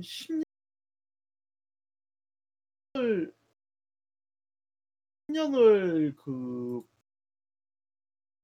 회장을 할 수 있는 게임이라고 저는 생각을 해요. 왜냐면은 그 이제 5년 좀 지났는데 이제 확실하게 느끼는 거는 이거만큼 이제 되게 그 뭐라겠네 FPS인데 피가 안 튀기고 직관적인데 그 누구나 할 수 있고 그리고 이제 근데 이제 파고들면 더 이제 다양한 것들이 나오는 그런 게임은 없어요. 다 놓고 얘기하는데 없습니다. 그러니까 이거는 솔직히 얘기해서 FPS 장르에서 보면 진짜 이질적인데 장르 역사에 남을 정도예요. FPS가 아니죠. TPS죠.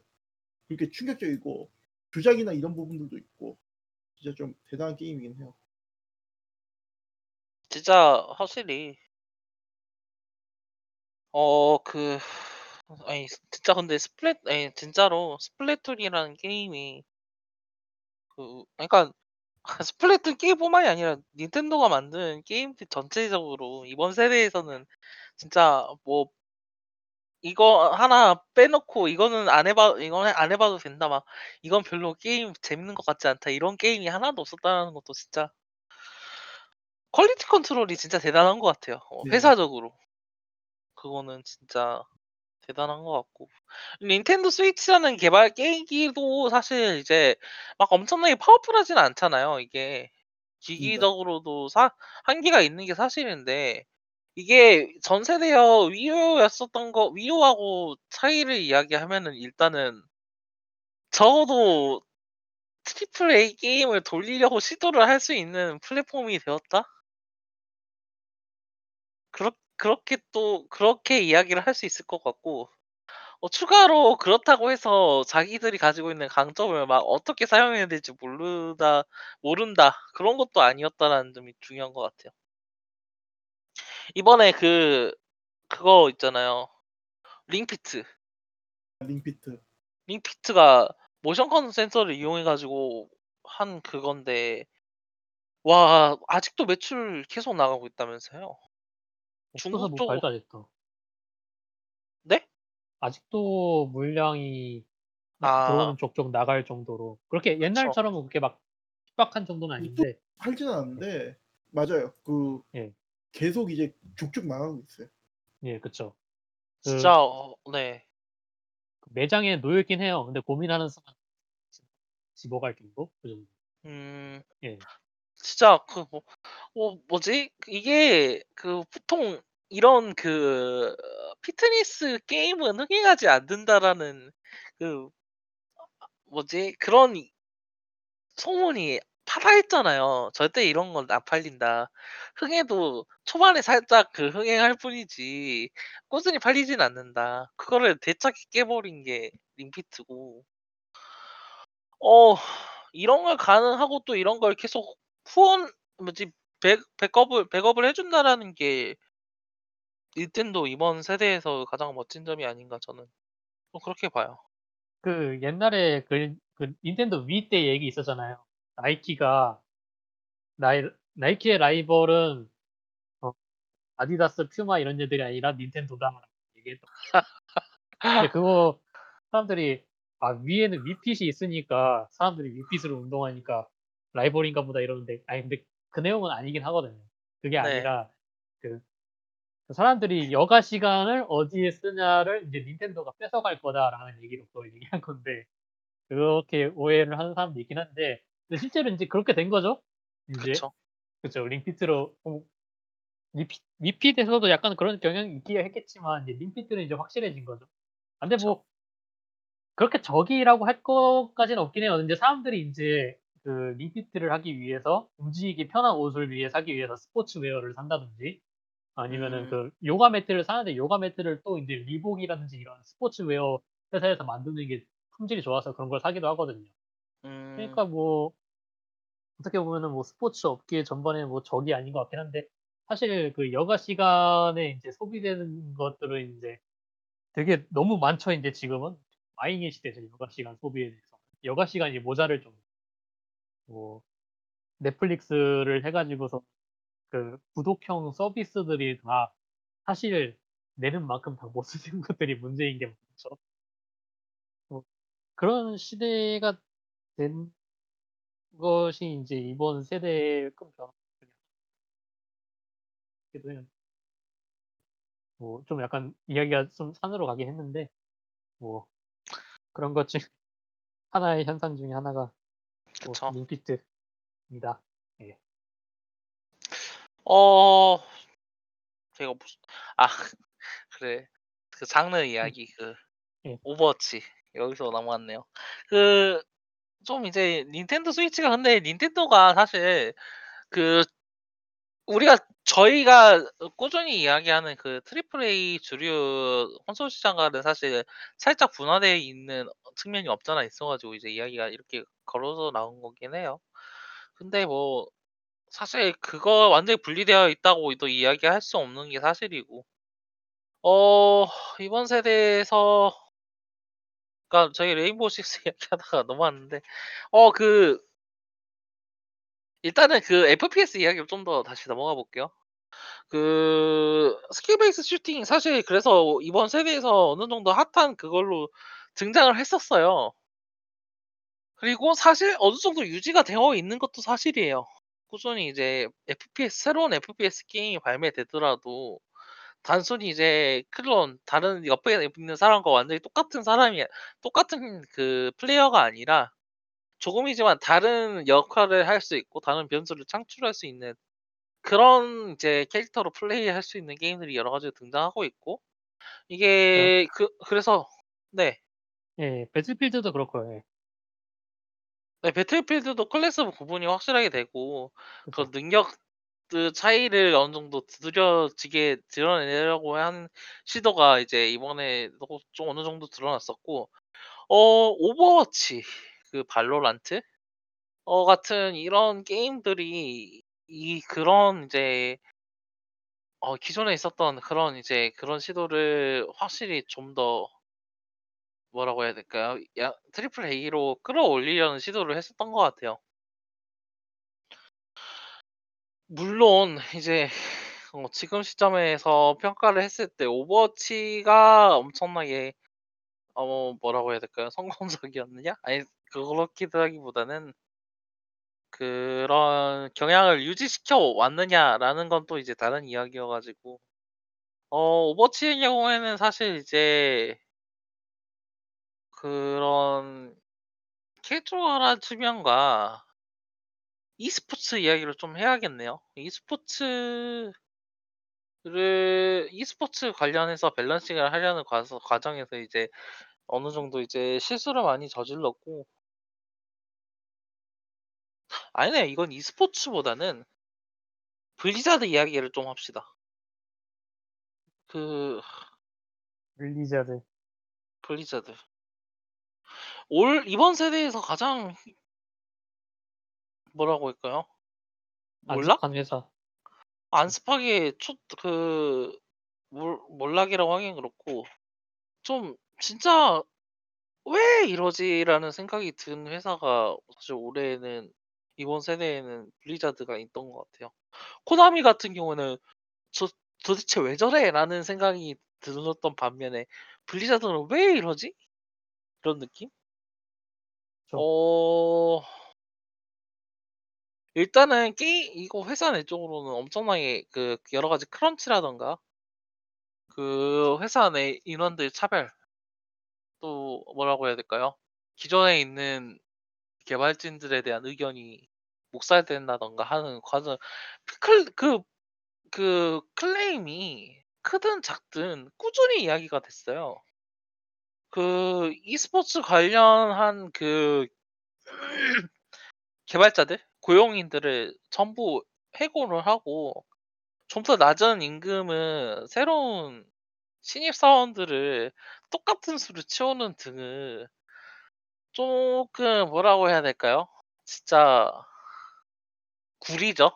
예, 이윤 추구라는 측면에 있어서는 어느 정도 합리적이라고 볼 수 있는 부분이 없잖아 있긴 하지만 그렇다고 해서 정당화될 수 있는 이야기 그런 이제 행동을 저지르질 않았고 솔직히 뭐 또 이제 네네 그런 판단으로 이제 얻게 될 리스크를 생각하면은 그게 또 합리적인 판단인가도 의심이 가는 판단이긴 하죠. 그쵸 좀 예. 단기적인 숫자만 보고 해서 내린 결정이라고 그렇게 해석을 할 수밖에 없었는데 그래서 문 21세기 회사 치고는 되게 멍청한 판단이죠.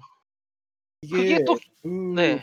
어떻게 보면은 이 구세대적인 게 게임 개발론에 대해 게임 개발로 이제 이그 저물러가는 거라고 볼 수도 있는 게 그쵸 블리자드가 기본적으로 이제 장애인 정신 얘기를 많이 했었잖아요. 그랬었죠.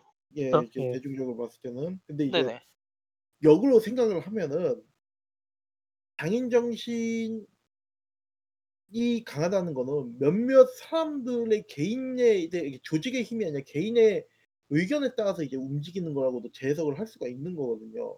그쵸 그러면 이제 개인의 그런 의견에 따라서 재해석 그렇게 움직인다고 한다고 하면은 그런 사람들이 이제 밑에 사람들을 키우거나 그러지 않고 그냥 그렇게 진두지휘하다가 이제 나가 버렸을 때 그럼 거기서 이제 발생된 공백을 어떻게 채울 거냐 그런 부분에 있어가지고 블리자드가 실패했다고 볼 수밖에 없거든요.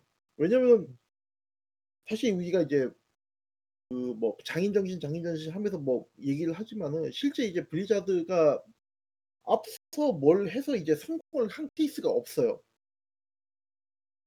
걔네들 게임 만든 거 전체를 다 뒤져봤을 때 그럼 좀 디아블로도 로그라이크를 갖다가 이제 재해석을 해가지고 이게 자기 걸로 만든 거고 또 엄밀하게 얘기를 하면 그때 이제 당시에 이제 그 CNC 워크 투 션을 만들다가 이제 듄이나 그뭐 스탠스나 아네 이제 다크레인 그걸 보고 이제 충격받아가지고 재 다시 만든 게임이기도 하고 디아블로 2는 일단 넘어가고 워크 3도 엄밀하게 얘기를 해서 RPG하고 그 게임을 갖다 이제 접목을 그 이제 RTS를 서로 섞기는 했는데 사실 그게 이제 재해석돼가지고 재발굴된 거는 AOS 때문에 이제 그때 당시에는 그게 사만큼의 이제 방향을 못 불려 일으킨 것도 근데 사실 그래서 워크 3는 혁명이긴 했다. 그건 맞긴 한데 최근에 이제 가장 이제 삽질한 건 디아블로 3.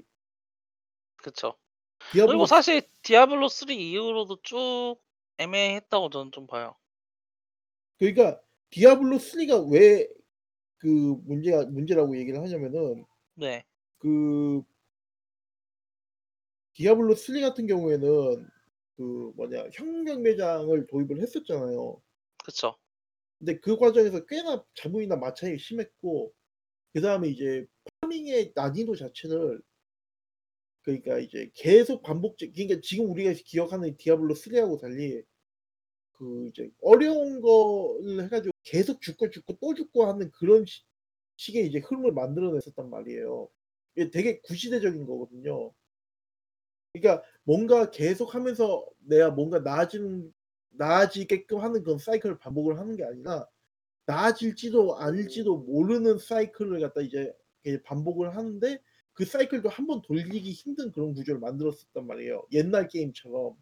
음, 그러니까 얘들이 생각을 하던 게 이미 그 디아블로 3 나오던 그 시점에서도 이제 과거에 머물러 있었던 게 이제 드러났던 거고 그게 이제 그 이제 실제 그 개발 라인을 꽉 잡고 있던 사람들이 그런 식의 마인드를 갖고 있었는데 후학도 안 기르고 그렇게 이제 나가기 시작하니까 그 공백이 생기면서 아까 전처럼 얘기했었던 그런 문제도 이제 터지기 시작을 하는 거죠. 엄밀하게 얘기를 해서 그 제가 좋아하는 말이 하나 있는데, 영웅이 사회는 불행한 사회라고 얘기를 하거든요. 영웅이 필요로 하는 사회는. 왜냐하면 그 이제 한두 명이 이제 그렇게 뭔가 희생. 그 기적 같은 일들을 갖다 이제 필요로 하는 그런 이제 고실수록 사회 음, 시스템이나 이런 부분들이 많이 문제가 있다는 얘기가 역으로 반증을 하는 부분이거든요. 그쵸. 근데 역으로 보면 블리자드도 그랬었던 거예요. 그러니까 그렇게 이제 몇몇 영웅들에 의해 가지고 끌고 가다가 그 조직을 만들어서 그걸 갖다 이제 내려가서 이제 뭔가 결과를 내야 되는데 그러지 못하고 거기서 끝나버린 거죠. 그러다 보니까 이제 그 공백이 지금에 와서 터지고 있는 거고요. 이게 그 진짜 그 뭐지? 일단 히어로즈 오브 스톰 그 업데이트를 막 중단한다고 발표를 해버리고 이제 완전히 그렇게 되지는 않았습니다만, 또 e스포츠 관련해서는 그걸 완전히 빼버렸죠. 그 그래도 어느 정도 진행이 되고 있었던 리그를 완전히 빼버려가지고 관련 뭐 일에 종사하는 사람들이라던가 프로게이머들 같은 경우에는 뜬금없이 자기가 살고 있던 땅이 사라져버리는 그런 일도 이라고 봐도 과언이 아닐 정도였고요. 오버워치 같은 경우에는 이제 e스포츠 씬을 확대한다고 이제 막 지역 기반 구단을 만든다 막 뭐다고 하는데, 이게 그렇게 매끄럽게 자리 잡는 것도 아니고 또 그 머천다이즈 판매에 중심을 잡는다라는 비판도 어느 정도 있을 정도로 어 좀 너무 그 좀 진짜 으, 뜬모를 결정들이 너무 많았어요. 블리자드 자체가. 그래서 이제 그 이번 새해 그 결국에는 그 개발진들이 나가가지고 오 이제 뭐냐 그 윗선들에서는 그 실시간 전략 시뮬레이션 게임을 절대로 허가 안 해주니까 우리가 나와서 만들겠다고 하면서 그 프로즌 자이언트였죠? 맞나? 예. 프로즌 자이언트 게임즈를 지들이 이제 개발 이번에 이제 독립을 해가지고 또 새로 게임을 만들기 시작한다고 하고, 어 그렇다고 해서 뭐 게임 내부에서 그 뭐지 그 회사 내부에서 지금 상황이 나아졌다라는 이야기가 나오는 것도 아니고요. 그나마 이번에 이제 그 월드 오브 워크래프트 어둠 땅이 새로 나와가지고 흥행에 다시 성공했다라고는 하는데, 솔직히 말해서 사실 오늘 내일 하는 그 MMO 게임이 오늘 MMO 게 내일이라는 표현은 좀 뭐 그렇게 그러니까 이게 적절한 것 그 같지는 않은데요. 그쵸 그 와우와 오늘 내일이라고 하면 사실 그 좀 그러긴 하죠 이게. 아니 근데 장르적으로는 사실 거의 혼자 남았잖아요. MMO 단 아, 단순 파, MMORPG라고 했을 때 얘기를 파판 하면은 14, 파판 14도 있다. 그 파판 14 아니 그러니까 파판 14 제가 떠오르는 게 세 개뿐이거든요. 파판 14 와우 그리고 그 엘더 스크롤. 얘기를 들어보면은 그 틈새 시장이 있어요. MMO에 대해 가지고. 근데 이제 아 메이저 시장에서는 떨어진 게 맞아요. 근데 이제 그쵸 그 그쵸. 메이저 시장에 남아 있는 게 그나마 이제 그 얘기했던 그 와우 정도 되는 거고, 그 음 와우가 여기서 벗어난다고 해서 뭐 완전히 사라진다 뭐 그러지는 않을 겁니다. 근데 아니 그러니까 회사 근데 너무 회사 자체가 와우에 그 전적으로 우주라는 게 아닌가 저는 그래- 좀. 그나마 조금 최근에 있었던 좋은 소식이 와우 하나뿐인 거죠. 그쵸 그 전에 리포지드 그걸 어떻게 이렇게 실패할 수 있냐 이런 건 진짜 근데 대놓고 리포지드 할 같은 경우에도 결국에는 실패할 수 없는 구조였잖아요. 왜냐면 외주 한껏 넣어놓고 기한을 제대로 주지도 않고 만죠. 그 내부 그거 그거는 그 뭐지 내부 그 요구는 항상 바뀌어가는 상황에 제대로 납기도 맞출 수가 없는 상황을 블리자드에서 제공을 해버렸으니까요. 그러니까 사실 리포지드는 블리자드 지금 가지고 있는 블리자드 상황에서 나올 수 있는 어떻게 보면 척박한 결과라고 생각을 해요. 와우는 유일한 돈줄이니까 사실 그렇게 제대로 나오는 것 같고. 그리고 그 임모탈 사건도 있었고요. 너희들은 돈도 없냐 이런 거. 아 그게 덱스는 어 돈도 없어요. 아니 덱스는 돈 솔직히 말해서 없었다고 그거는 개발자 그 잘못이라기보다는 그 개발자를 아무런 거기에 예. 그게 없이 가이드라인 없이 내보낸 그 블리자드 자체가 좀 예.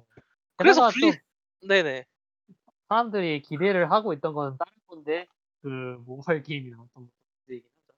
저 모바일 게임이란 적도 진짜. 뭐 이번에 나온다는데 어떻게 될지는 그건 두고 봐야 될 일이고. 그래서 그런지 이제 좀 게임 플레이 그걸 누가 뭐 평을 올렸던 것 같은데. 네, 제가 저번에 올렸을 거예요. 인몬탈. 그냥 근데 사실 말 타고 다니면서 싸우는 그냥 핸드폰 모바일 게임이거든요.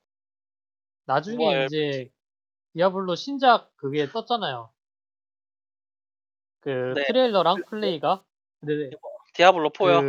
그, 예. 다들 그 인모탈 때 그때 그게 나왔으면 정말 반응이 핫했을 텐데. 그때 한번 솔직히 해서 그때 그거 나왔어도 그렇게 평은 안 좋았을 건 게 그 디아블로 4 시스템 자체가 소프트 액자이라고 그다음에 그림던이나 이런 게임들을 영향이 커요. 그러니까, 그래도 일단 회장 분위기 자체는 뜨거웠겠죠. 회장 분위기였을까요? 근데 여튼 이미 지금 회장이라는 그게 좀 전체적으로 떠난 것 같아요. 그쵸. 그런 게 팬심이라던가. 막상 디아4 공개됐을 때 반응은 미적지근했죠. 너무 디아 그 동장르 아까 말씀하신 영향을 받은 다른 게임도 있잖아요. 그림돈이라던가. 진짜 그 막 다른 그 디아2 클론이라고 해야 될까요? 그런 장르 게임들이 너무 많이 나와서 패스 오브 액자이 2라던가요. 그리고 또 문제가 하나 더 있죠. 그 사실 어떻게 보면은 디아블로 식의 이제 게임 플레이 자체가 너무 올드해졌어요. 그러니까 그렇죠.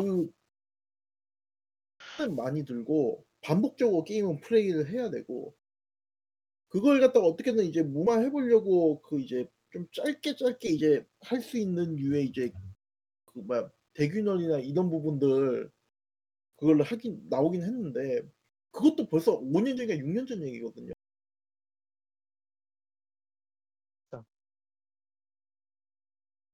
진짜 어떤 게임으로 나올지는 사실 뭐 디아4는 진짜 별개 얘기긴 하지만 사실 블리자드라는 회사의 그게 좀 이번 세대에서는 아니 실망스러운 모습이 계속 보여줬었던 게 사실이에요. 어떻게 될지는 지켜봐야겠죠. 사실 개인적으로 핫했던 거는 그냥 오버워치 전성기 정도? 하스스톤? 아 그래요. 그거 좀 있네요. 그래서 막 여러 가지 장르들이 나왔고 막 이제 하스톤 같이 모바일 카드 게임 그러니까 자기 자사 IP들을 막 여러 가지 활용하려는 시도가 어느 정도 이번 세대에서 보였습니다. 근데 사실 언제나 있었으니까 막 이게 이번 세대의 특징이라고 이야기하기 힘들긴 하네요. 사실 이게 어제 블리자드 문제가 블리자드에서만 이야기가 된 건 아니에요. 이번 세대에서는 그 개발자들의 노동 환경에 대한 조명이 적극적으로 이루어진 시기라고도 생각할 수 있을 것 같아요. 물론 이게 이제 플스3 시절 그리고 그 더 전에 있었던 그 전 시절에서도 없었던 이야기는 아니에요. 이 아타리 ET도 망한 이유가 그거잖아요. 7월 말에 그 계약을 맺었는데 10월 1일에 게임을 발매해야 되는 상황이어가지고 영화의 인기에 맞춰서 그쵸. 네. 실제로 발매되어야 할 시기가 한 달도 안 되죠. 솔직히 말해서 그 안에 게임을 만들어야 되는 말도 안 되는 업무 환경이 있었기 때문에 그런 꼬라지가 난 건데 그리고 그게 너무 일반적이었기 때문에 그 당시에 2020년에도 하고 있잖아요. 그쵸. 폰트 2077이라고 들어나 보셨을지 모르겠어. 사이버펑크 2077이 진짜 너무 핫하게 떠오르긴 했지만 이번 세대 꾸준히 그런 이야기는 나왔어요. 그 아까 얘기했던 CD 프로젝트랑 그리고 뭐 기어즈박스 그리고 기어박스 그 또 락스타는 그 락스타도 락스타 예.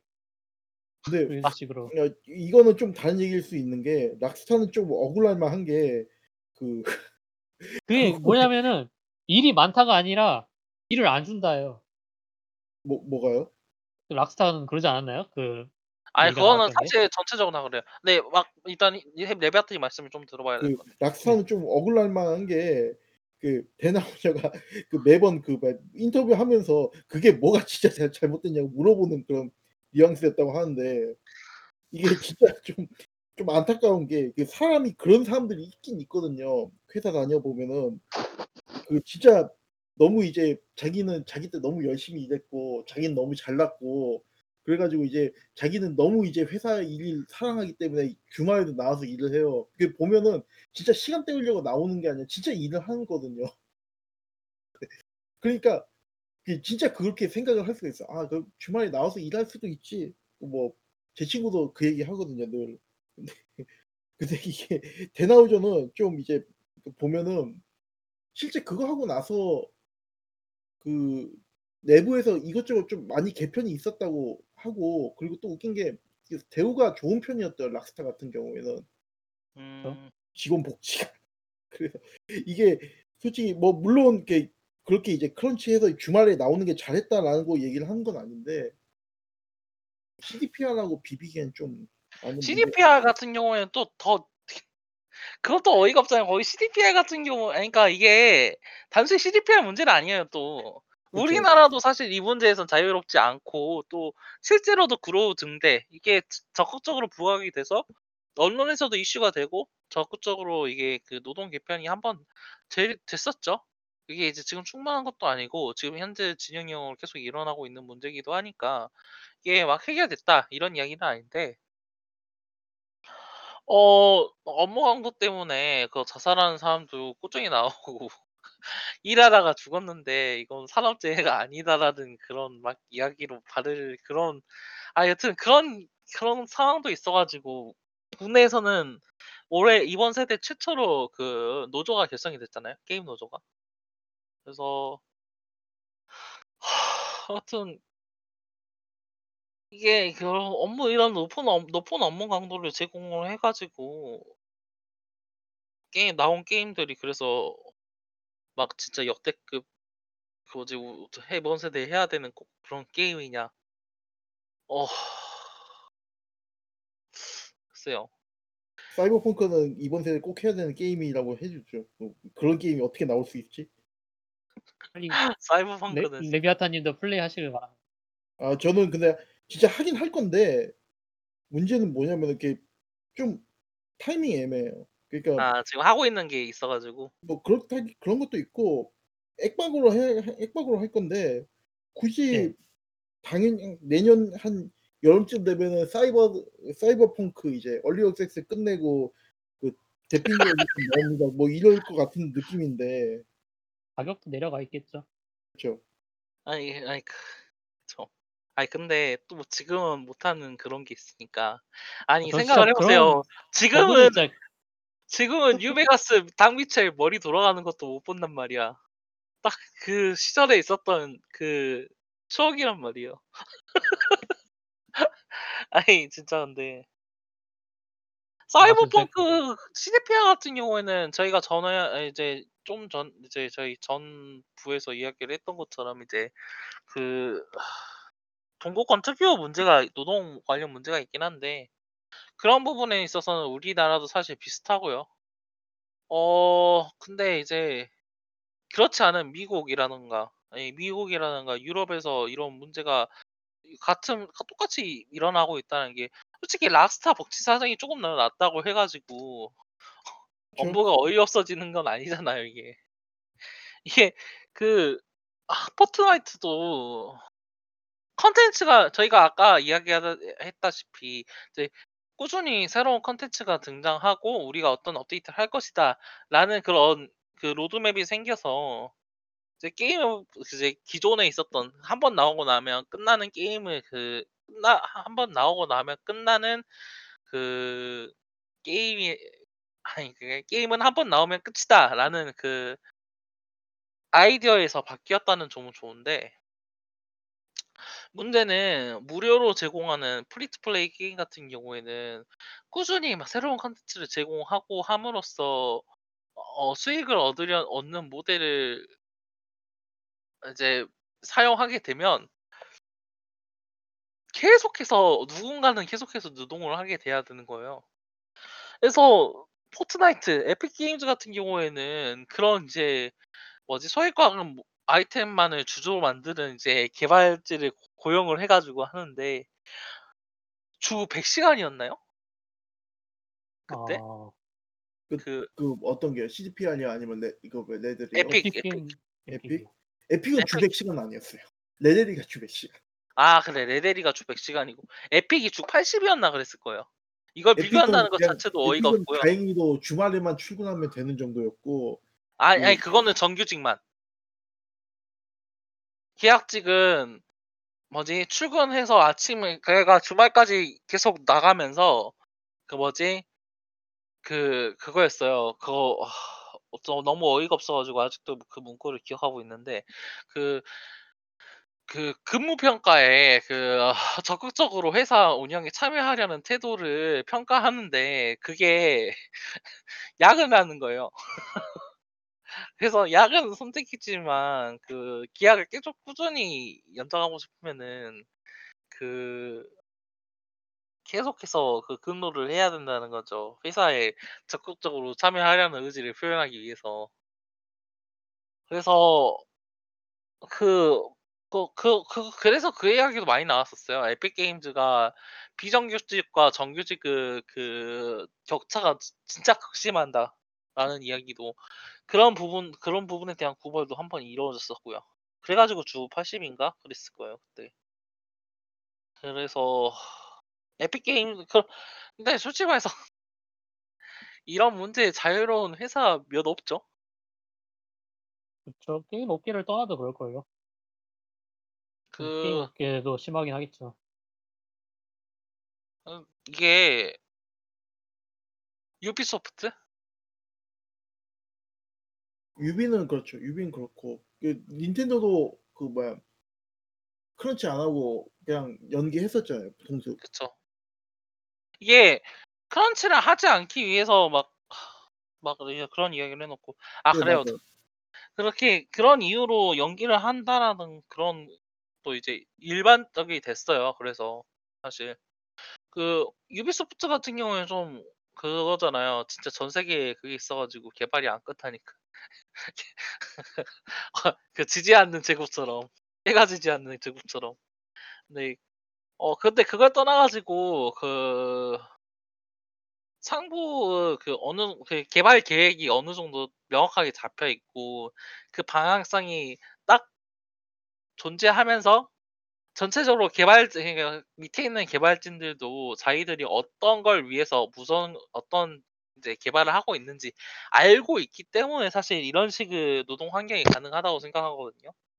자기가 뭘 해야 될지도 모르고 매 주마다 매일 아침에 일어나면 또 명령이 뭐지 이 게임이 기획이 바뀌어 있고 위에서는 다른 이야기가 내려오고 있고 이런 환경에서는 사실 제대로 된 게임이 나오기도 힘들고 제대로 된 노동 환경이 자리 잡기도 힘들어요. 이제 이런 부분에 있어서 정말 많은 분들이 이제 용기 내서 목소리를 높여서 말씀을 해주셨고 또 많은 사람들이 거기에 대해서 똑같이 생각을 해주고 이제 배려를 해줬다라는 점에서 이번 세대에서는 진짜 그런 부분이 조명을 받았다는 게 저는 진짜 중요한 것 같아요. 물론 이제 그 과정에서 크런치는 너무 당연한데 뭘 그렇게 호들갑을 떠느냐 하는 사람들이 있다라는 사실이 저는 진짜 솔직히 해서 소비자가 그런 얘기하면 되게 좀 충격적이긴 하죠. 이게 주의의식인가? 돈 한 푼 받지 않지만 자기가 사장인 듯한 그런 태도. 진짜 너무 놀랍다.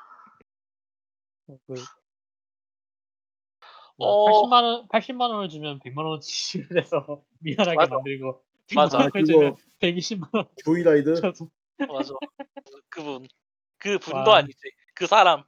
아 근데 그분도 그 임금 문제로 막 화를 냈잖아. 임금이 지급을 제대로 안 해줬다 이러고. 왜 또 일을 열심히 하셨겠어요? 더 열심히 하셨어야죠. 조선일보가 부끄럽도록.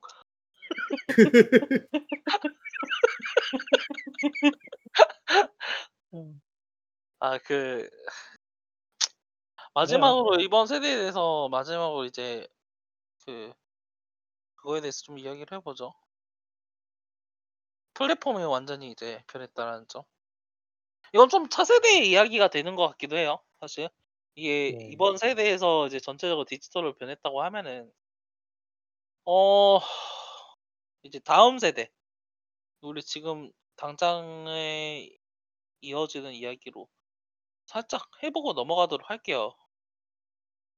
사실 이번 세대에서 VR이 엄청 핫할 거라고 생각을 했지만 사실 그 기술적인 한계 그런 것 때문에 어느 정도 뭐라고 해야 될까요? 그 벽에 부딪혔다. 그쵸. 맛보기가 돼버렸던 게 사실이긴 하지만은 하지만 차세대 여러 가지 이제 지금 게임도 이제 플랫폼도 발표가 되고 한 걸로 봐서는 이번 세대 그거는 하드웨어는 진짜 파워풀하죠. 하드웨어뿐만이 아니라 소프트웨어도 이게 이제 디지털 소프트나 그 하드웨어적인 측면은 사실 좀 부차적이라고 보고 구독형 경제나 이런 부분들이 구독형 이제 게임이나 이런 부분들이 되게 중요한 이제 이슈가 될 거라고 생각을 해요. 이게 아니 제가 생각 저도 그렇게 생각하는데 문제는 이제 중요한 건 이제 그런 부분이 어느 정도 이제 기반이 확실하게 마련이 됐다는 거죠 이번 세대에서. 그렇죠. 여지 그 논란이 여지가 되지 않을 만큼 왜냐면은 엑스박스 1이라던가 플레이스테이션 4 같은 경우에는 어느 정도 타협이 있었던 하드웨어잖아요. 그렇죠. 근데 이번에는 확실히 그런 하드웨어적인 측면에 있어서 그런 문제가 없는 그러니까 적어도 걱정할 일이 없는 하드웨어를 마련해 놓고 이제 거기에 있어서 새로운 패러다임 시프트가 확실히 한 번 더 급진적으로 일어나고 있는 과정이죠. 일단은 말씀하신 것처럼 구독형 경제 정확하게 말하면 지금 마이크로소프트 MS 게임 패스를 이용한 이제 게임을 사지 않아도 게임을 플레이할 수 있는 그런 모델이 이제 이번 세대에서 또 등장하고 있고 또 스트리밍 게임을 이야기를 안 할 수가 없겠죠. 물론 이것도 2년 정도 되고 있지만 이제 엄청나게 파워풀한 하드웨어가 굳이 없어? 그렇다면 이걸로 모바일이랑 이런 걸로도 우리가 이제 클라우드 걱정하지 말고 클라우드로 게임을 할 수 있도록 해라는 식으로 이제 완전히 그 모바일까지 그 포섭하려는 시도가 어느 정도 보이는 게 이번 이제 새로운 차세대 플레이스테이션 5와 엑스박스 시리즈 X의 모습이기도 하죠. 간단하게 여기에 대해서는 어떻게 생각하시는지 이야기를 해보도록 할까요?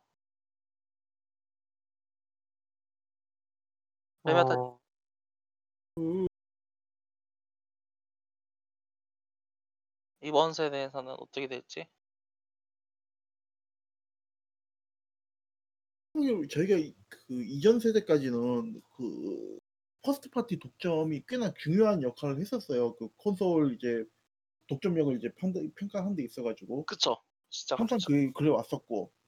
근데 요번 세대에서는 그게 더 의미가 그런 것도 의미가 없어질 수도 있다는 생각이 들어요. 왜냐면은 그 지금 호라이즌 제로던이나 혹은 이제 그 뭐지? 갓오버? 아니야. 그 디트로이트? 그 스팀으로 나왔었던 거 그거 뭐 데스 스탠딩 같은 것도 일정 수준 정도 이제 그걸 하다가 이제 넘어갔잖아요. 그렇죠. 네, 스팀으로 넘어갔잖아요. 그러니까 이게 그리고 이제 심지어 스위치 게임들 독점은 대부분 다 스팀으로 넘어가요. 그 서드 파티는. 그러니까 기간 한정 독점이라는 거죠. 완벽하게 그 플랫폼 독점이 아니라. 그렇게 되면 이제 서드 파티들이 그런 식의 우리가 예전에는 서드 파티가 그냥 멀티 플랫폼 하는 게 이제 대세였다고 생각을 한다면은 이제는 그 세컨드, 퍼스트에 가까운 이제 그 독점작들도 쉽게 이제 플랫폼을 갈아탈 수 있을 거 있다는 얘기가 되거든요. 물론 지금 그게 당장 이렇게 될 거라고 얘기는 못 하는데 어느 시점에 가면은 진짜 막말로 가도보어도 막 스팀으로 나오고 이럴 수 있다는 얘기입니다. 그러면은 홈 홀딩을 하는 이제 주요한 이제 팀이 뭐냐라고 봤을 때 이게 과연 그냥 독점 소프트만으로 이게 할 수 있냐? 솔직히 얘기해가지고 이제 대부분의 게임은 이제 서드 파티에서 이제 나오는 것도 이제 가장 크고 그리고 독점이라는 것도 이제 개의 기간 한정적인 부분이 된다고 하면은 그러면은 무엇이 이제 플랫폼을 갖다 이제 그 사람이 이제 계속 쓰게 만들 거냐라고 하는 점에서는 솔직히 얘기해서 그거는 지금 이제 독점의 문제가 아니라 그 서비스의 문제다. 이걸 갖다 얼마 이 사람들이 이걸 쓰게 만들 거냐, 계속 이제 붙게 만들 거냐, 그러기 위해서 우리가 뭘 제공을 이렇게 지속적으로 해줄 수 있냐.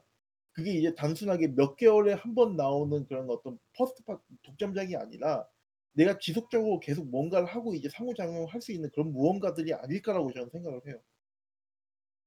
그렇기 때문에 이제 그렇게 놓고 본다면은 액박은 벌써 이제 출발점을 넘어서서 먼저 가고 있는 중이에요.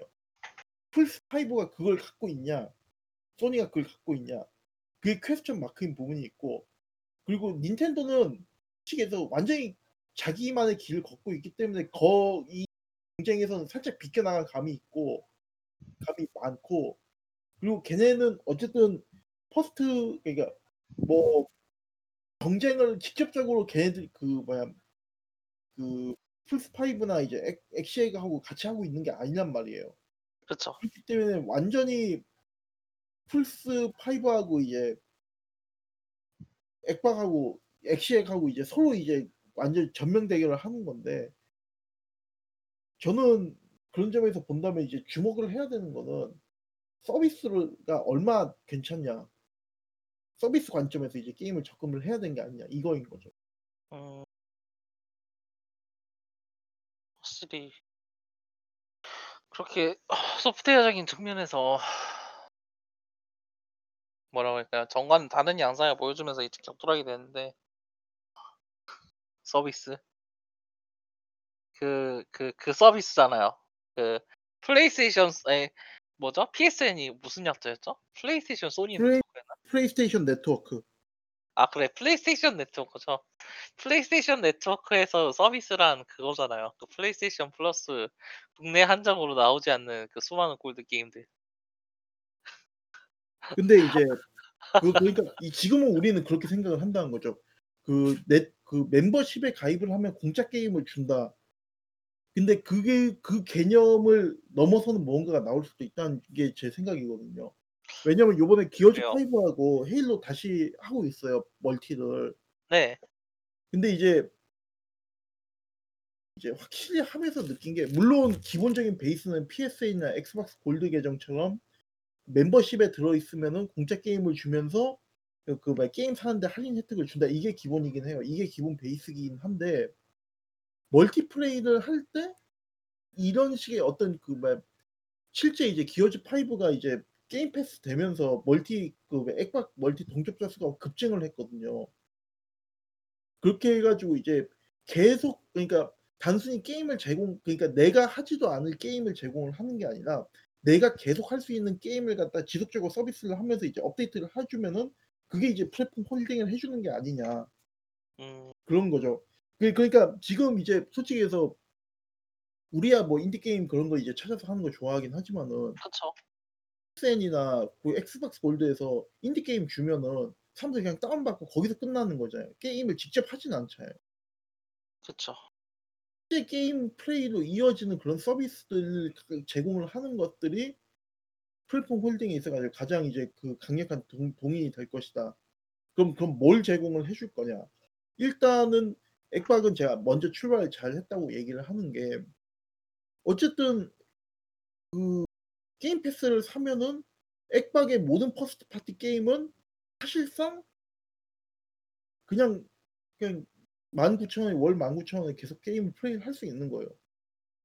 그러면서 이제 뭐 이벤트라든가 게임 내에서 이벤트라든가 혹은 이런 것들 계속 진행을 해주면은 거기에서 이제 홀딩이 되는 거지.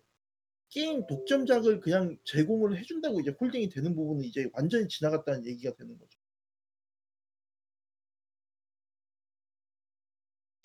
확실히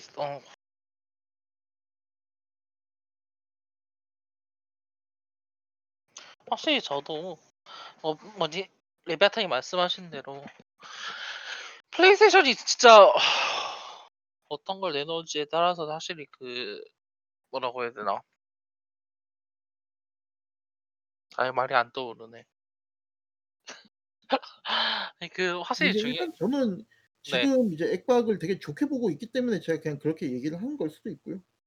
뭐 아니 근데 제가 저도 그렇게 확실히 그 뭐지 레비아탄님 말씀하신 대로 그 엑스박스가 플레이스테이션에 비해서 한 걸음 앞서 나가고 있는 상황이라는 것 자체는 확실히 동의를 해요.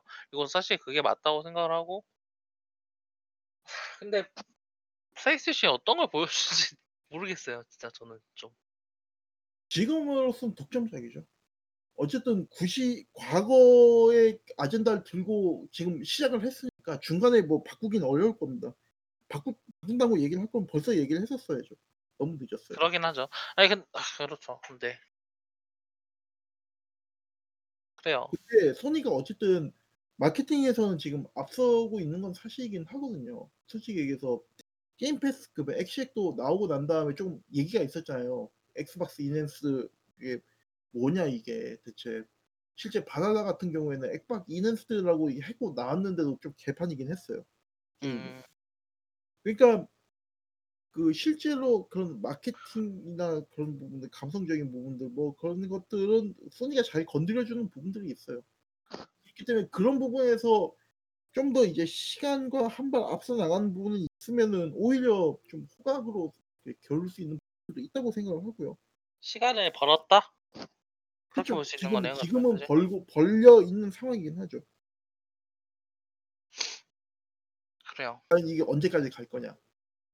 장기적인 관점에서 봤을 때는 좀 부정적인 게 제 생각입니다. 확실히 그렇 일단은 헤라 스님 어떻게 생각하세요? 저는 그 이제 구독형 게임이 보편화가 되면은 게임의 내용물도 바뀔 거라고 생각을 해요.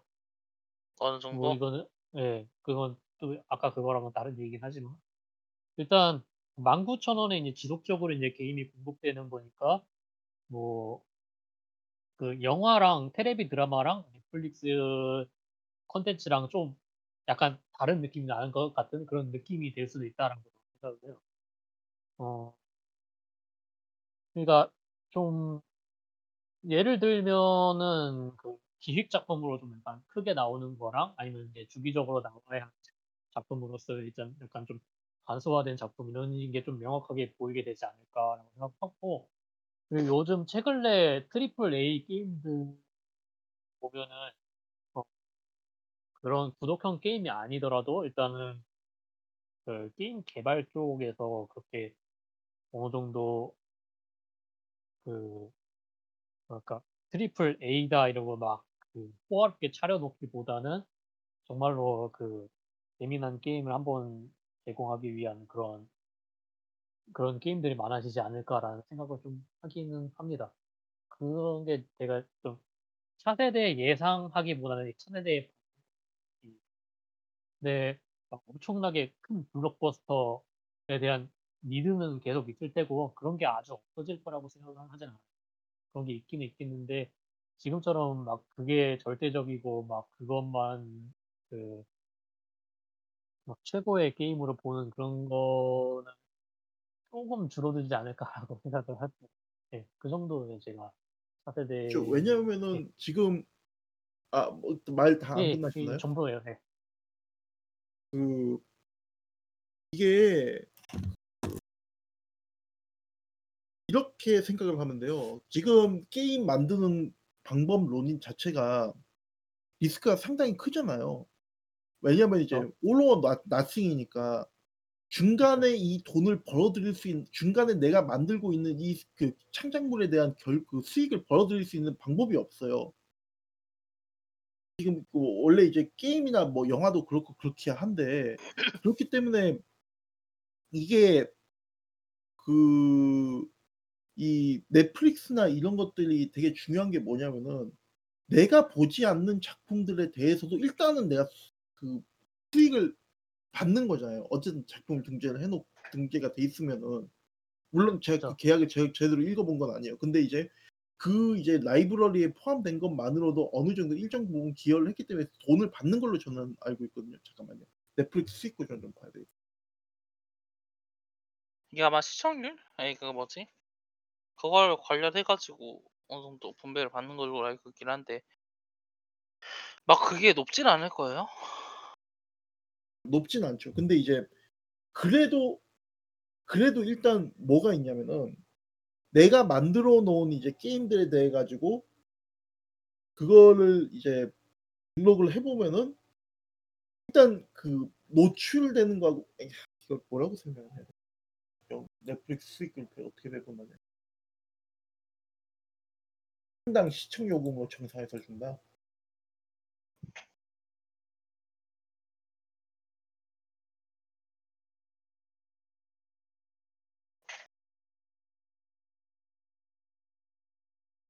넷플릭스에서 제작비, 제작 수수료 제공하고 오리지널 콘텐츠 독점권을 갖고.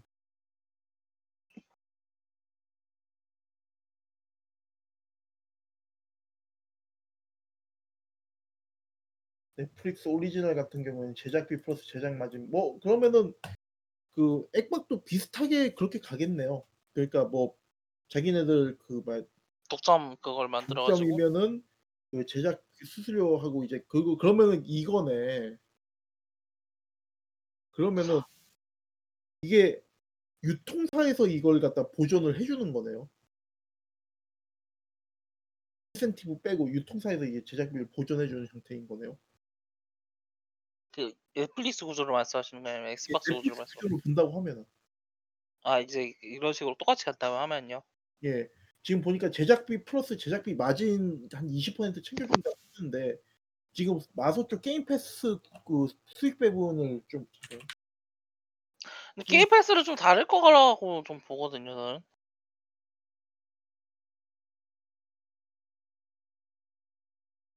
그러니까 게임 패스는 좀 독점으로서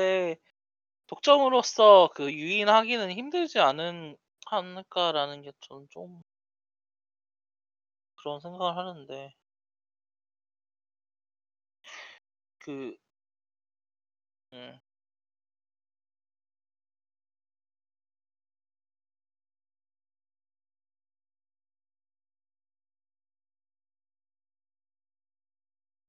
일단 찾아보시고 계시나요? 지금 찾아보고 있어요. 게임 패스 어떻게 돈을 벌고 있냐. 사실 근데 그게 게임 패스 같은 경우에는 이제 도입이 된 지 1년 좀 넘어가지고 계약이 공개되는 경우가 사실 좀 그렇긴 할 것 그렇긴 해요. 같은데. 근데 이제 넷플릭스에 비춰보면 일단 그렇다는 건데, 네. 근데 이제 1대1로 대응되기가 사실 또 그렇죠. 힘들기도 왜냐면 하니까. 이제 제작을 그 하는 거하고 그다음에 이제 그걸 이제 원료 넣는 거하고는 그쵸? 완전히 다른 문제니까.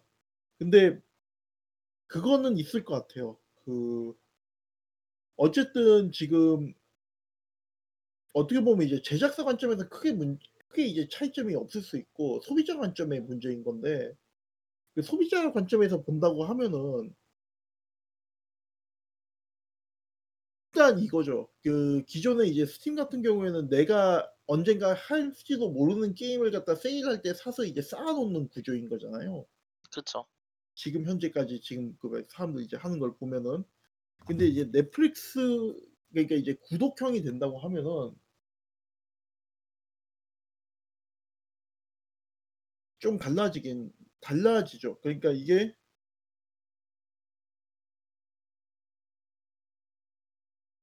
내가 언제 할지 모르는 게임을 쌓아두는 게 아니라,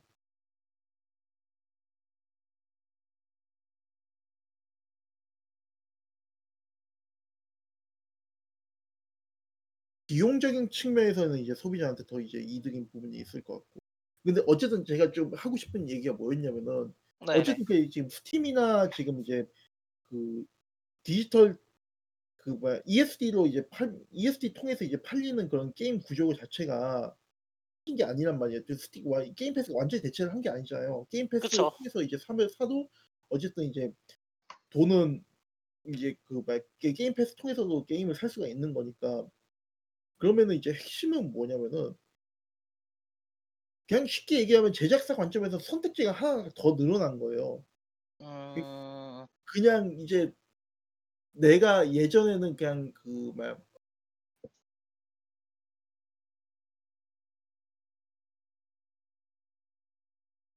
게임을 지금 만들고 있는 걸 갖다가 아 이렇게 접근을 할 수 있겠다.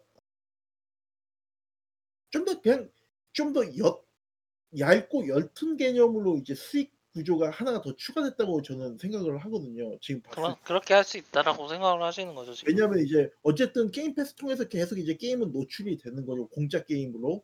그럼 누군가가 그쵸? 이제 게임을 해서 플레이를 하겠죠. 그럼 그걸 갖다 이제 그 넷플릭스 구조를 따른다고 하면은 이제 그 수익 뭐 게임 플레이 시간을 그 총 나눠 가지고 이제 그걸 갖다 그 수익을 그걸 갖다 이제 수익을 이렇게 우리가 이제 19,000원 이렇게 사람들한테 돈을 걸었는데 그 사람이 얼마 게임을 했으니까 그 중에서 이제 얼마를 띄워주겠다 뭐 이런 식으로 할 거예요. 근데 그게 이제 어떻게 보면은 게임 제작사 관점에서는 할 때는 다른 게임들하고 이제 경쟁을 해야 되는 거잖아요. 할인율이나 뭐 이런 것들 때문에 사람들이 어쨌든 그 돈을 내고 또 게임을 사야 되는 거니까 그것도 엄밀하게 얘기해서 그것도 all or nothing이에요. 그러니까 이제 경쟁을 해야 되고 살아남아서 이제 그걸 갖다 구매를 해야 되는 거니까. 근데 이제 게임 패스는 어쨌든 그냥 베이스를 깔아주는 거잖아요. 그런데도 이제 게임을 안 하면 그건 그 게임은 그냥 재미가 없는 거고 그런 관점에서 봤을 때는 이제 게임 제작사 관점에서는 그나마 좀 이제 선택을 할 수 있는 요소가 그러니까 이제 좀 더 선택지가. 선택지가 더 늘어난 거죠. 음, 그래서 그런 부분들은 이제 크게 왜 여기까지 왔을까요? 아니, 근데 확실히 말씀하신 부분이 맞는 것 같아요.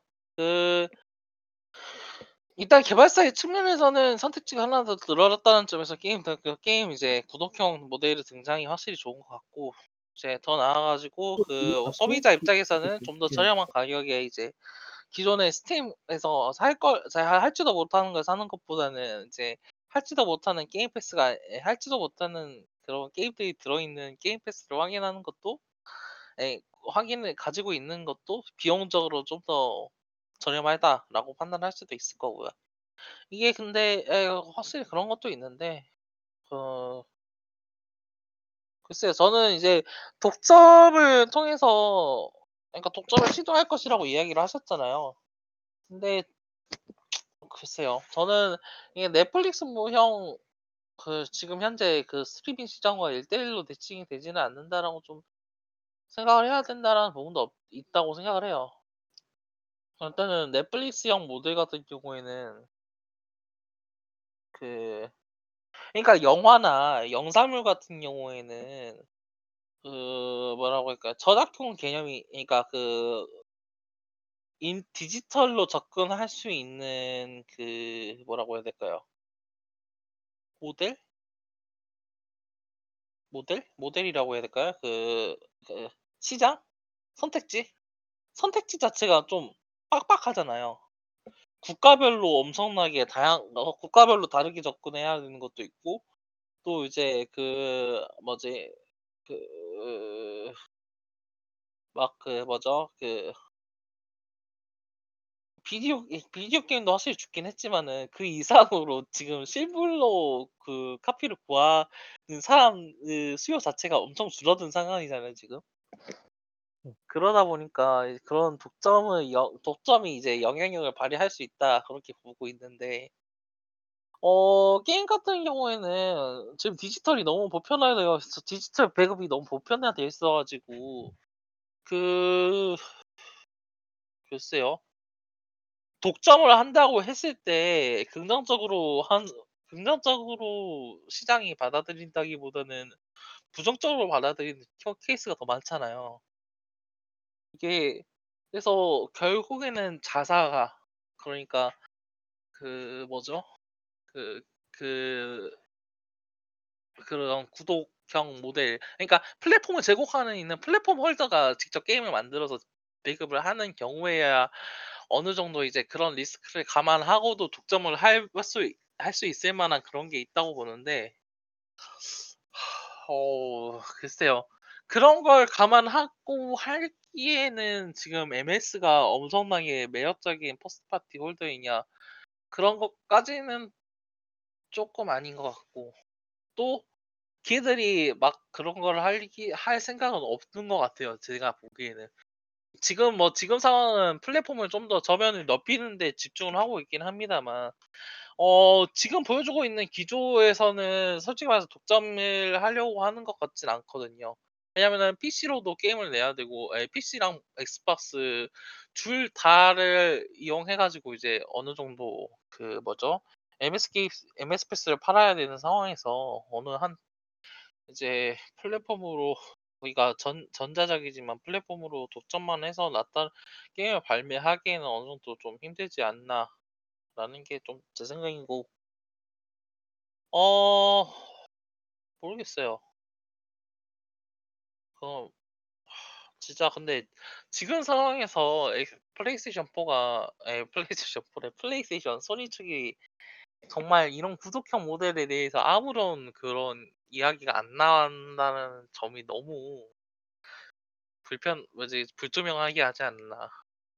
구독형 모델의 미래 자체보다는 그 소니의 대응 자체를 모르겠어요. 저는 이번 세대에는 그걸 가장 이제 눈여겨 봐야 될 것 같아요. 소니가 어떻게 대처할지. 뭐 더 하실 말씀 있으세요? 두 분? 아니요, 특히 딱히 없. 많이 길어지긴 했네요, 저희 녹음이. 아, 그래요. 2020년도 이제 거의 막바지에 다다랐고, 어, 새로운 콘솔, 엑스박스 시리즈 X, 그리고 플레이스테이션 5가 등장을 해서, 이제 저희들의 게임 이야기도 완전히 이제 올바른 게이머들의 리뷰도 완전히 새로운 국면을 맞이하게 되지 않을까. 일단 말로는 그렇게 이야기를 할 수 있겠네요. 어 물론 뭐 저희가 딱히 어디 가거나 하지는 않으니까. 저긴 또 다음 달에 새로운 리뷰로 찾아오도록 하겠고요. 그래요. 네. 어 뭐랄까 좀 씁쓸하긴 하네요. 씁쓸하다고 해야 되나? 이번 세대가 간다라는 점에. 근데 그렇게까지 또 애착이 있었던 세대는 또 아니어서 그래요. 과연 이번 세대 엑스박스 시리즈 X와 그 플레이스테이션 5, 그 콘솔 9세대는 또 이제 저희들이 어떻게 남게 될지 이제 어 한번 지켜봐야 알겠죠. 음. 네. 어, 오늘 파는 게이머들의 리뷰 85화 3부. 콘솔 8세대 총집편은 총정리는 여기까지 하겠고요. 어, 저희는 1월 달에 뭘 리뷰할까요? 히트맨? 히트맨? 근데 히트맨 또 이제 1월 말에 나오나? 히트맨 언제 나오죠? 말리긴 하네요. 어... 사이버펑크? 바랄라도 괜찮고요. 바랄라 받았잖아요. 예. 바랄라 하고 계시나요? 저 그러니까 중간에 좀 멈추긴 했는데 다시 하면 되죠? 예. 바랄라? 히라스님은? 예, 저도 바랄라 하고 있습니다. 그럼 바랄라 이야기를 할까요? 그럼 1월 달에는 바로 악세싱 바랄라 리뷰로, 뭐 2월 달에는 히트맨을 할 수 있습니다. 알겠습니다. 좀 그렇게 하도록 할까요? 예. 그래요. 저희는 86화 그 어쌔신 크리드 바랄라 리뷰 가제로 찾아뵙도록 하겠고요. 지금까지 들어주신 여러분 정말 감사합니다. 어, 뭐죠? 네, 그래요. 아니, 좀 이제 나오면은 이미 새해겠지만, 뭐지? 이번 새해 남은 일 잘 뭐지? 2020년 남은 일 잘 보내시고, 어, 새해 복 많이 받으세요. 이렇게 해야겠죠? 네. 네, 새해 그쵸. 복, 새해 복 많이 받으세요.